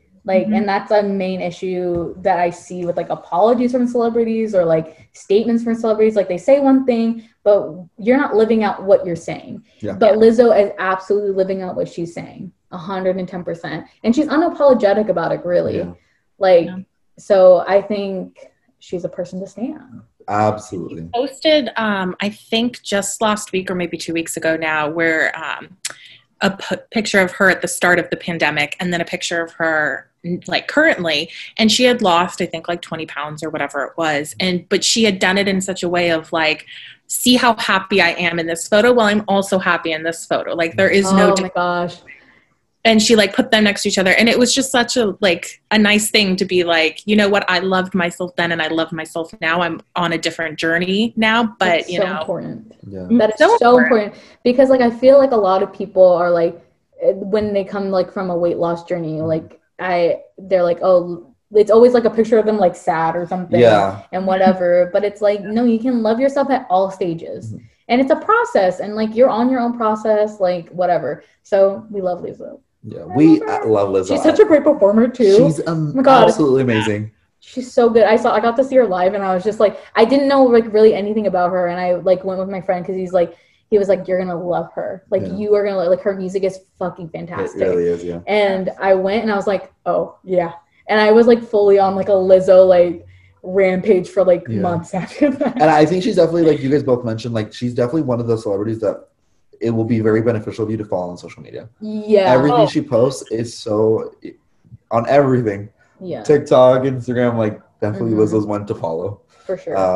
When I saw her perform, it was like I had left church. Like she put on like such a like, it was like a moment, you know? And so she kept saying, and I just like left there like, oh my God. But she said, if you can love me, in any stage that I'm at, you can love yourself. And I was just like, it was she just literally gives positive affirmations as she's performing, and it's like really like, I totally forgot about that part. It was like she's literally preaching. It's amazing. Yeah. Like whenever concerts happen again, you need to spend your money and go see Lizzo, because it is like an absolute positive experience. Oh my God, I'm literally crying. I forgot about that part. Whoa. Yeah. Anyway, Lizzo, we love you. She's not listening. If Lizzo's listening, we love you. But yeah, Janet Jackson. So, Shelby, you wrote this one, right? I added that one, yeah. Okay, do you want to leave this one a little bit? Because, oh God. Yeah, go ahead. Sorry, it's just Justin Timberlake, we hate you. The Super Bowl, I did not write the year. I don't remember. It's kind of all a blur. What was it like? I don't know. It was a long time ago. But it was Justin Timberlake live on television in the middle of the Super Bowl, you know, ripped her blouse and her boob fell out. And she was the one that was, you know, pitted for that. And that's now why we have the delay on TV. That's like 15 seconds, 10 seconds, whatever it is. And then at the 46th Grammy anniversary, her invitation was rescinded, yet Justin was able to go. And he even won 2 awards that year. And she said in like an interview, I think with Oprah, like years ago, that it was just the most heartbreaking thing because Justin was her friend. Like above all else, she looked at Justin as a friend, and he kind of like turned his back on her and like let her take the blame for everything. And her career like never bounced back after that. Like she's just not the same performer but like the same like in the media. She's not taken seriously as she was back then when she was like that. It's not her fucking fault. It literally was not her fault at all. It's Justin Timberlake. It's very frustrating. Yeah. And Justin Timberlake, what's wrong with you? He's a whole other problem. I have words for him when we get to Britney. Oh yeah. Words. But I think I was too young to understand what was going on when the Janet Jackson thing happened. It was just kind of like one of the things I saw in my textbooks, and I also like heard about it, you know? Yeah. So I can only imagine. Pretty young, so I definitely didn't watch it on TV, but it was a big. It's a big deal. People still talk about it to this day.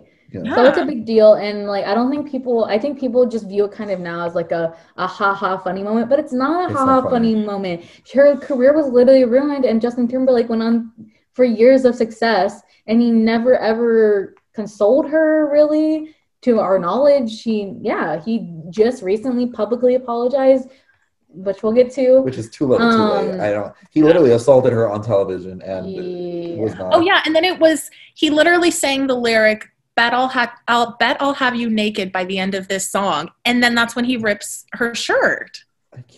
It literally followed that line, and so it was like, how intentional, Justin? So gross, literally disgusting. It's really, I really like Justin Timberlake too, so it's very hard for me. Really? It's so hard. It makes me so sad. But it, anyways, Meghan Markle, you want to take the lead on this one too? Oh, Meghan. With your Meghan and Harry mug. Oh, I know, I broke it out today. Is that the one I got you? Yeah, you got it for me. Yeah, I went to London. The first day I was in London was the day they got married. Did you know they have Funko Pops of Meghan? Yeah, it's like the wedding ones. Got me that. I have it. I saw it at the Funko store and I was like, "This is amazing! Like that is such a fun Funko." Cute. Yeah. Anyway, so do you want to talk a little bit about what you wrote? Oh, I'm just so irritated about it. The whole thing it just has my blood boiling because one, I think that it is more than just her being a woman. It is also because she is Black. Mm-hmm. And so her entering this family, it's like the biggest shock to just ever hit, you know? Yeah. And so obviously, it's so weird because he's so far removed from like he's never going to be king. No. Ever. Like it's, if all those people die and he becomes king, there's so many other issues going on in the world. Yeah, exactly. I'm concerned about. Like it just makes you feel free to love whoever he wants. Like any of them should. It's weird that they like feel limited in like their dating options, you know what I mean? But like I don't know why it's such a big deal what Harry does, because he literally is so far down the line. I think it has a lot to do with the Princess Diana. Yeah. And he kind of grew up more like William grew up very much in the media, but it was so much more serious because we all knew he was going to become king. Mm-hmm. But Harry did not grow up. So he lived a very like playboy lifestyle of, you know, hopping from girl to girl. And he had his whole I think it was in Vegas where he like streaked or something. There is just so I think he was just portrayed by the media as someone so different. So like, I think the media feels like they could poke and prod at him more so than William because, like, he's going to be the king, obviously, one day. But Harry then, like, obviously was a huge thing of finding out that he was even dating anyone because everyone wanted him. It's kind of like, you know, what you said about how you didn't like Taylor Swift because she was dating Harry Styles. She dated Harry Styles. It's kind of like that of, like, everyone's like, oh, my God, Harry's taken. We have to whatever it is. When I was in London, I remember when we were going to clubs, I was like, imagine if we were like studying abroad when like Harry was like on the town, like when he was going to clubs all the time. I was literally telling my friends, I was like, that would be so fun. It would be. Like just like partying with like Prince Harry. Like how fun would that be? Sorry, I just wanted to put that in there because it's definitely a thought I had like every time I went out to the club.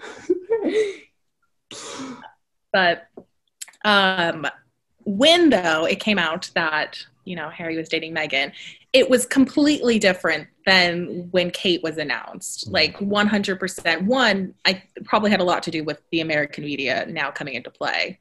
But I think her race also had a huge part in it. If not like the whole part of it. Yeah.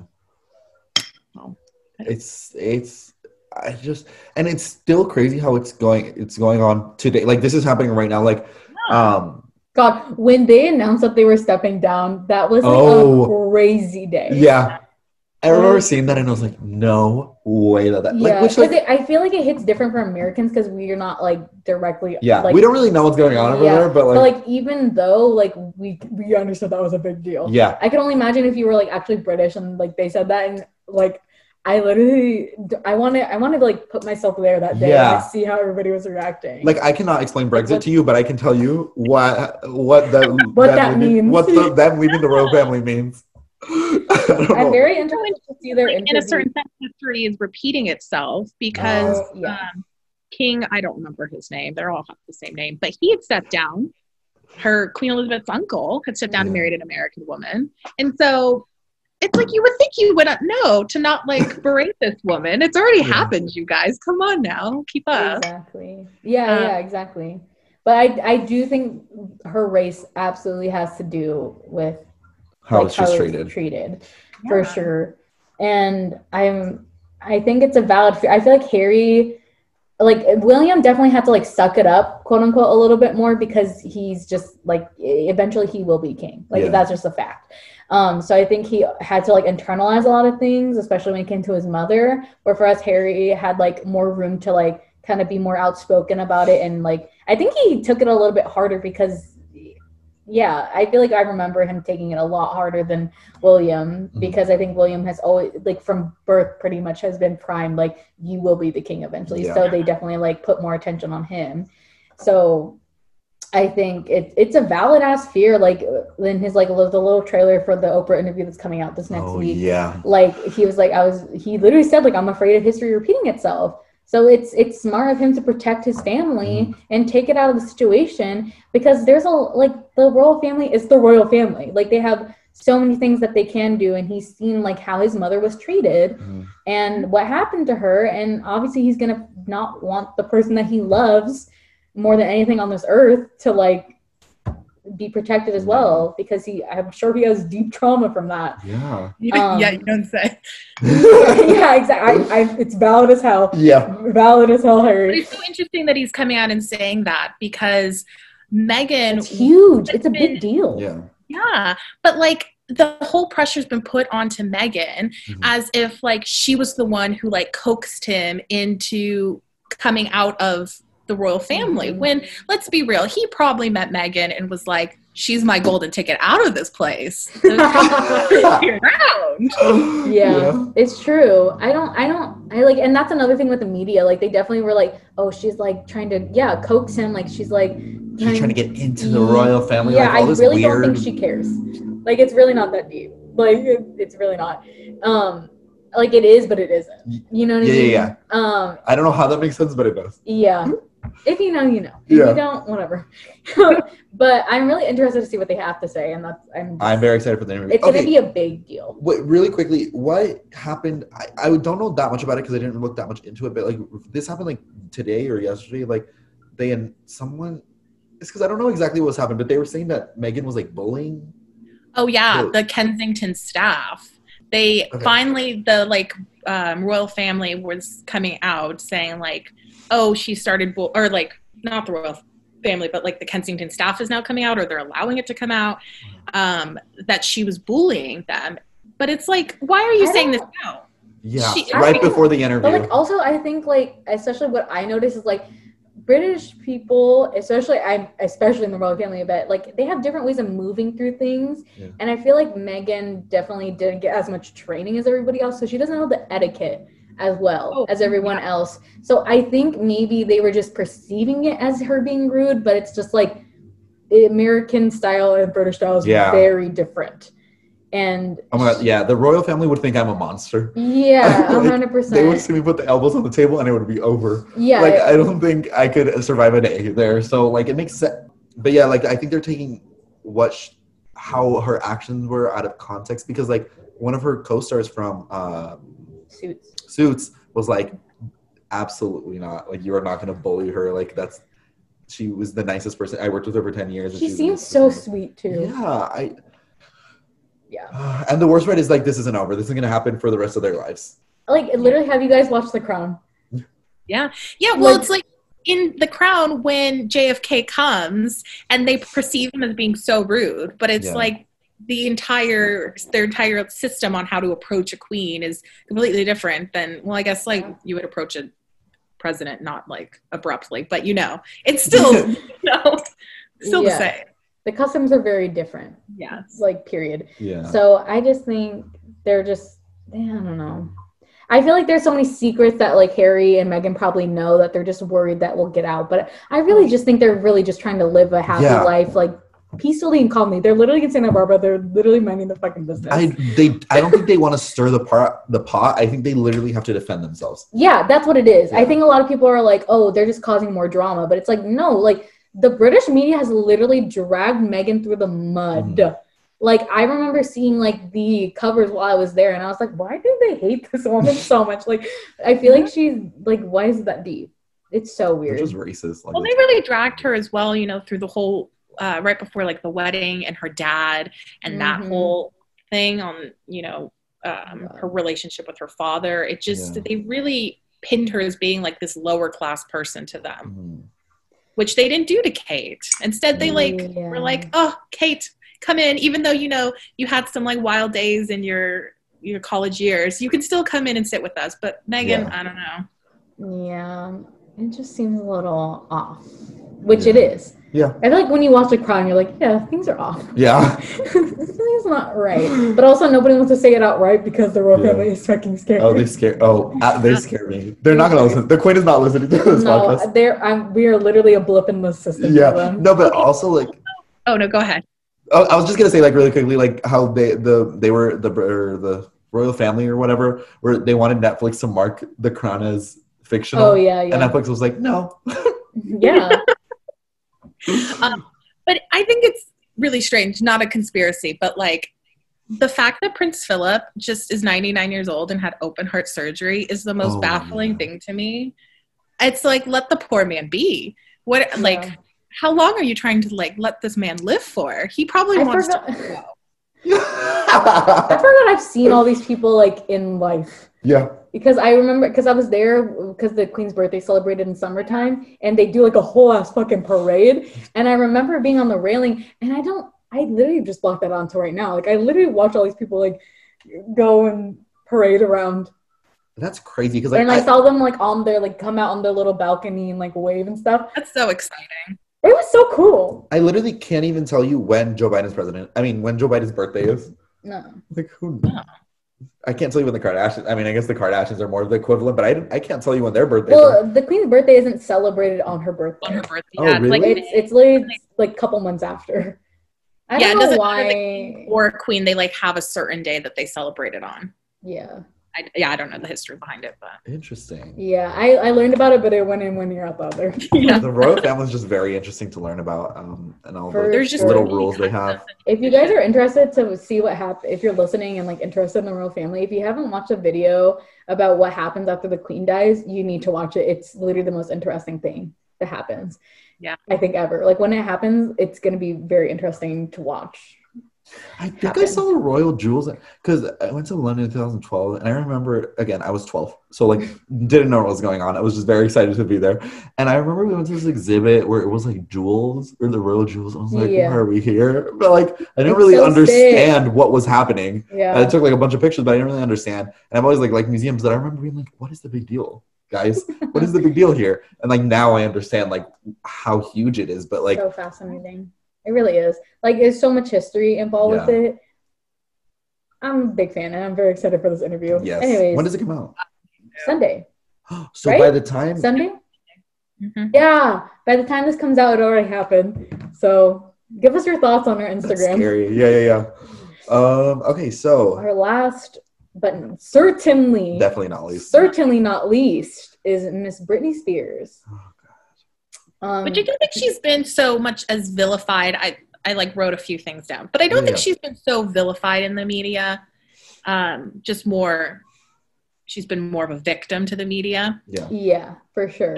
But there are a few things that she was, especially during her like breakdown in 2007. Like she definitely was very much seen as like a crazy person. Mm-hmm. When like. Yeah, her mental health issues were completely, like, not even minimized. They were not even on the radar. Yeah. Because mental health, like, and celebrities' mental health is a very new thing to talk about. Yeah, absolutely. Definitely within the last, maybe even 5 years. Like, I don't even think 10 years. Like, it's very recent. Like, nobody ever talked about it. People just wrote it off as they're being crazy. Like, straight up. And that's just not the case at all. Yeah. And obviously watch the Framing Britney Spears documentary. It does a really amazing job of like framing what's going on. Yeah. Literally the title. And I also was a big Britney stan when I was little. I literally had like a little doll set. I loved her so much. And I remember, it's just like a weird feeling watching somebody literally get obliterated by the media. And you're just like kind of, especially when you're younger and it's happening, you're just like kind of like, what the fuck is going on? Like, why do, like, it was sad to see. I don't think anybody I knew was like, oh, fuck Britney Spears, blah, blah, blah. Yeah. I think everyone was just confused as to what was going on because, again, like, mental health wasn't fucking talked about. So people were just like straight up confused. I think the biggest impact it had in terms of culture in like the general people discussing was like kind of like how Taylor Swift's like dating life was used as a joke. Britney Spears shaving the head thing was used as a joke. And her virginity. Yeah. Also. Justin. This is horrible. Yeah. Looking at you, Justin. Fuck. Do you want to go over your points and then I'll read his little apology? Yeah. So what shocked me the most in the framing, and I like grew up, you know, very much mm-hmm. with Britney. And so, but I don't remember this at all. I mean, I would have been like 10 years old, but apparently in that Diane Sawyer episode, she, a Maryland governor, had said that she was so disappointed in Britney because of how she was like sexualizing herself and, you know, the music videos and the photo shoots, that she wanted to shoot Britney. And Britney was just so horrified that someone would say that about her. And she was like, that was awful. And then Diane Sawyer backed up the governor. Really like, I think that too. Yeah. So Diane Sawyer, oh my God, I didn't know that. Wait. Diane Sawyer defended the governor? He did not. Yeah. And she was like, well, you are like portraying yourself to these kids. They can't watch their kids all the time. Like you that are. Doesn't. Oh, I will never understand this whole thing of like, but you're a role model. Like no one is. You're a person before. They're not babysitters. Yeah. Celebrities are not babysitters. Yeah. If you don't like what your kids are seeing. That is your job as a parent. Diane.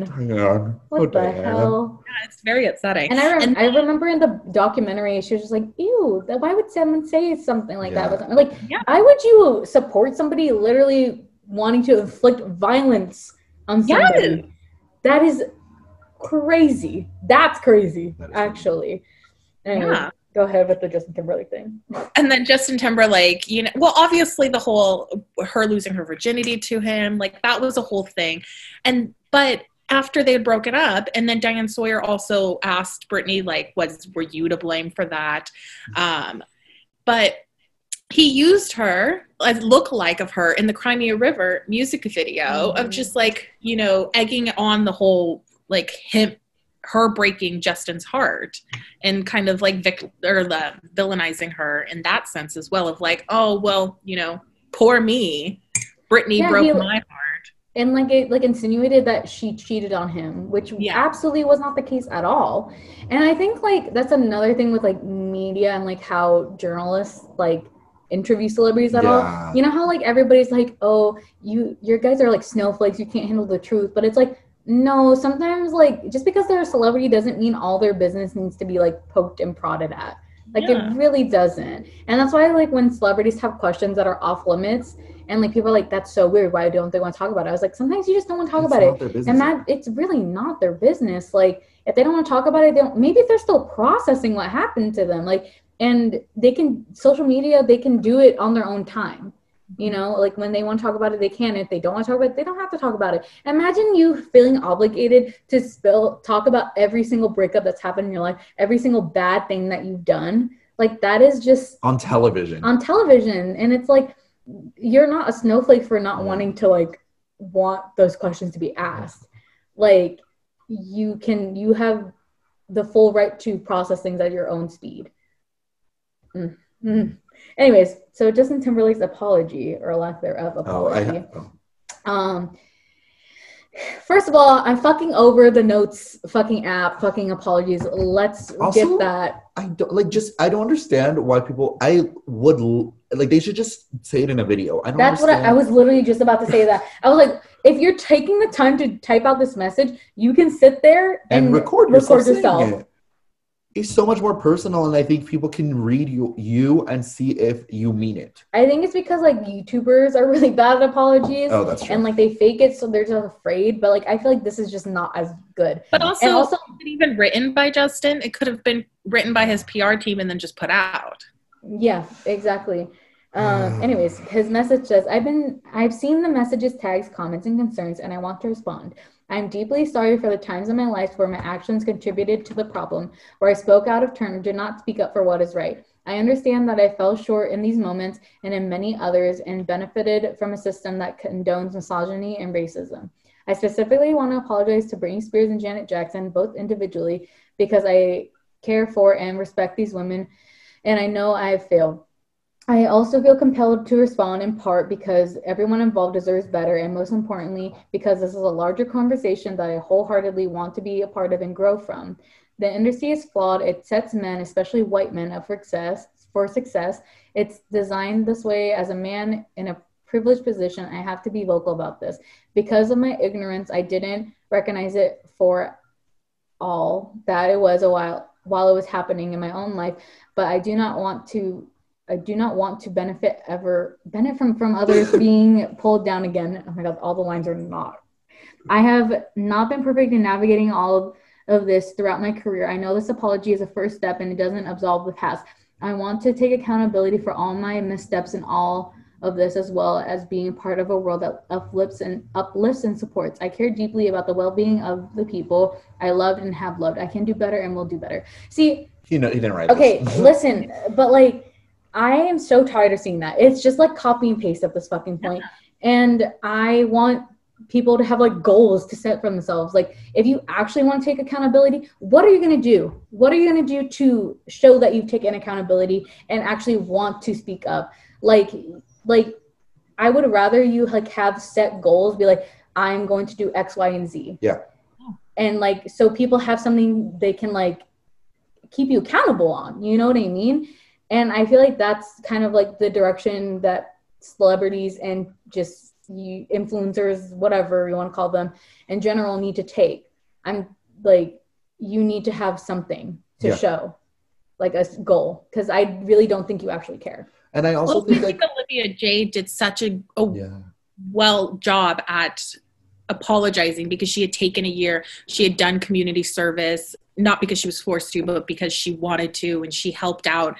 And I forget, she had like a whole list of things that she had done in the last year to try to better herself and speak to like families that are underprivileged. And I didn't know that. I didn't know that either. Yeah, and you should watch the Red Table Talk. It is. I feel like it got drowned. That got drowned out because I think the grandma was like, "Why is she coming to three black women and like trying to like capitalize off of us?" type of thing. I think she does explain it in the interview on why.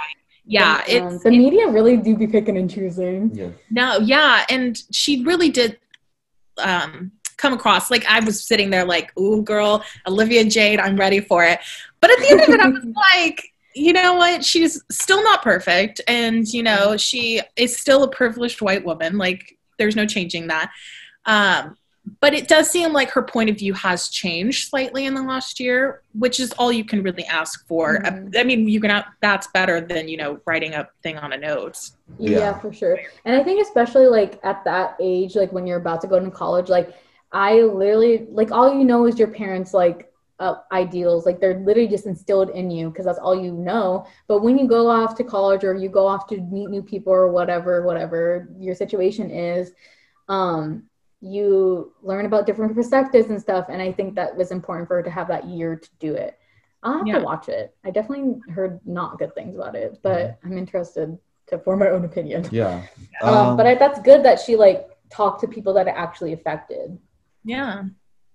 I think with the whole notes apology thing, it's very like, it's not something they just did not just sit there, write it, and put it out. It was seen by countless people. To the point where he probably didn't even write it. He probably just gave it a look over and was like, yeah, that's good. But like, when I'm looking at this, I'm like, it doesn't seem like he really knows what he's apologizing for. Yeah, I'm like, it's like things we already know. Yeah, I'm like, I'm like, if you're apologizing to Britney and Janet, what are you apologizing for? Do you understand why people are mad at you? Like, yeah, because like you said, I specifically want to apologize to Britney and Janet, but I feel like you should have done that first, and then like in your apology, whatever you want to say, be like, I've already reached out to Britney and Janet, and I have apologized, and I've talked to them.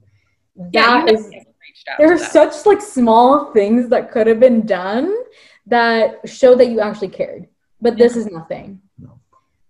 I'm glad that people saw right through it. Yeah, he definitely is still not in the graces of people for sure.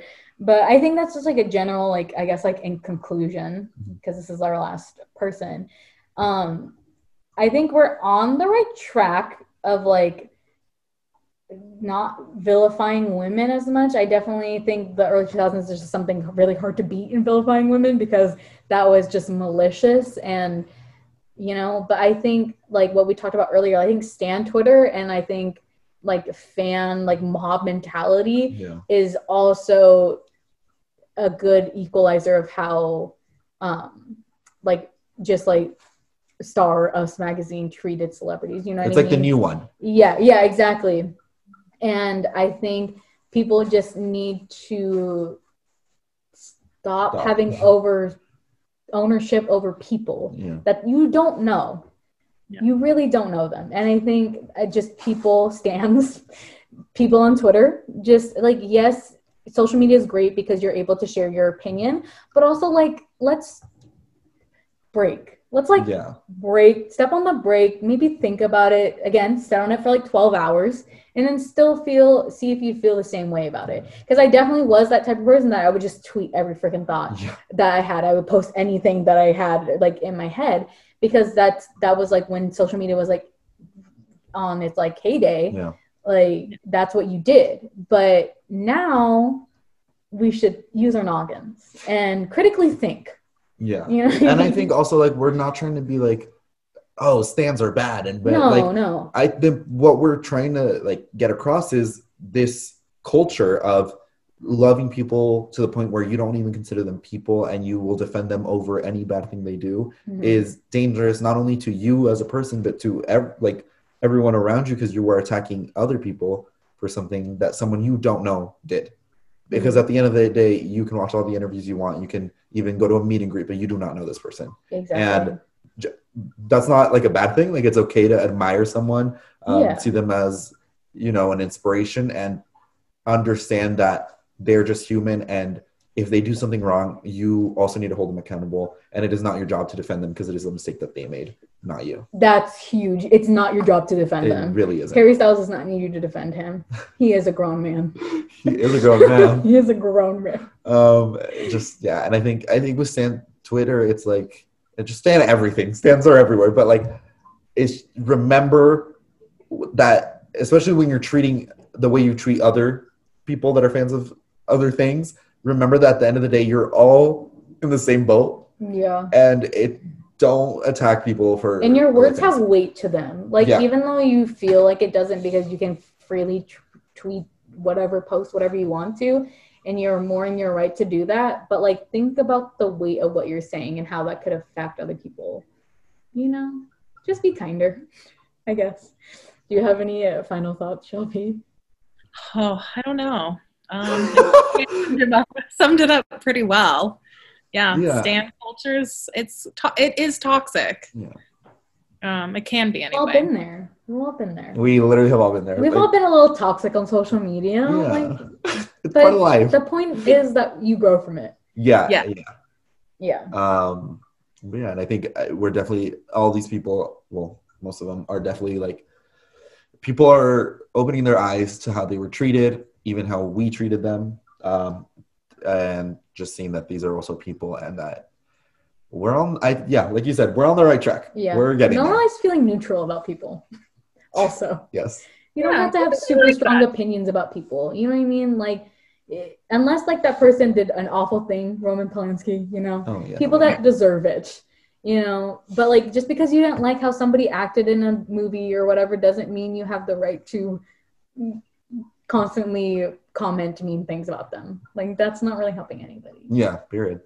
So that's how we'll end it. Yes. And be nicer to people. That was a good ending. Period. Shelby, do you want to plug any of your social media accounts, your little shop? Because, hold on, really quickly, let me just review this candle. Kim got me 3. For my birthday, but I literally was smelling these and I was like, these are amazing. So I'm going to do a quick little review. Because it's Daniel's birthday. Yes. So this one is, because your shop is like, what's the theme of like your... Well, it was supposed to be a like, I was going to do multiple things. Because I had a crown candle, I had a Princess Diana candle. Yeah. But it seems like my Taylor Swift candles are my most popular. So see, again, I'm a Taylor Swift fan. So through and through. So I paired each one to an album. So I have like the 9 albums. They each have their own scent. And then I have like the new Lovers or the new Taylor's version candle. So anyway, it's now kind of a Taylor themed shop. It wasn't intending to be. So the ones... No, yeah, the ones that Kim got me are the Evermore Eve, the Folklore Eve, and then the Era. Oh my God, me not knowing how to read. It literally clearly says Era, and I just completely went over it. And then the Diana candle. These all, it's you like you could tell that you really put thought into these, and like me reviewing it live. I'm glad it comes across. No, it really does. And like the packaging is so cute. I know no one can see That's why I love Etsy. Etsy, yeah. Because you can buy them on Etsy. It's Clandescent Candles.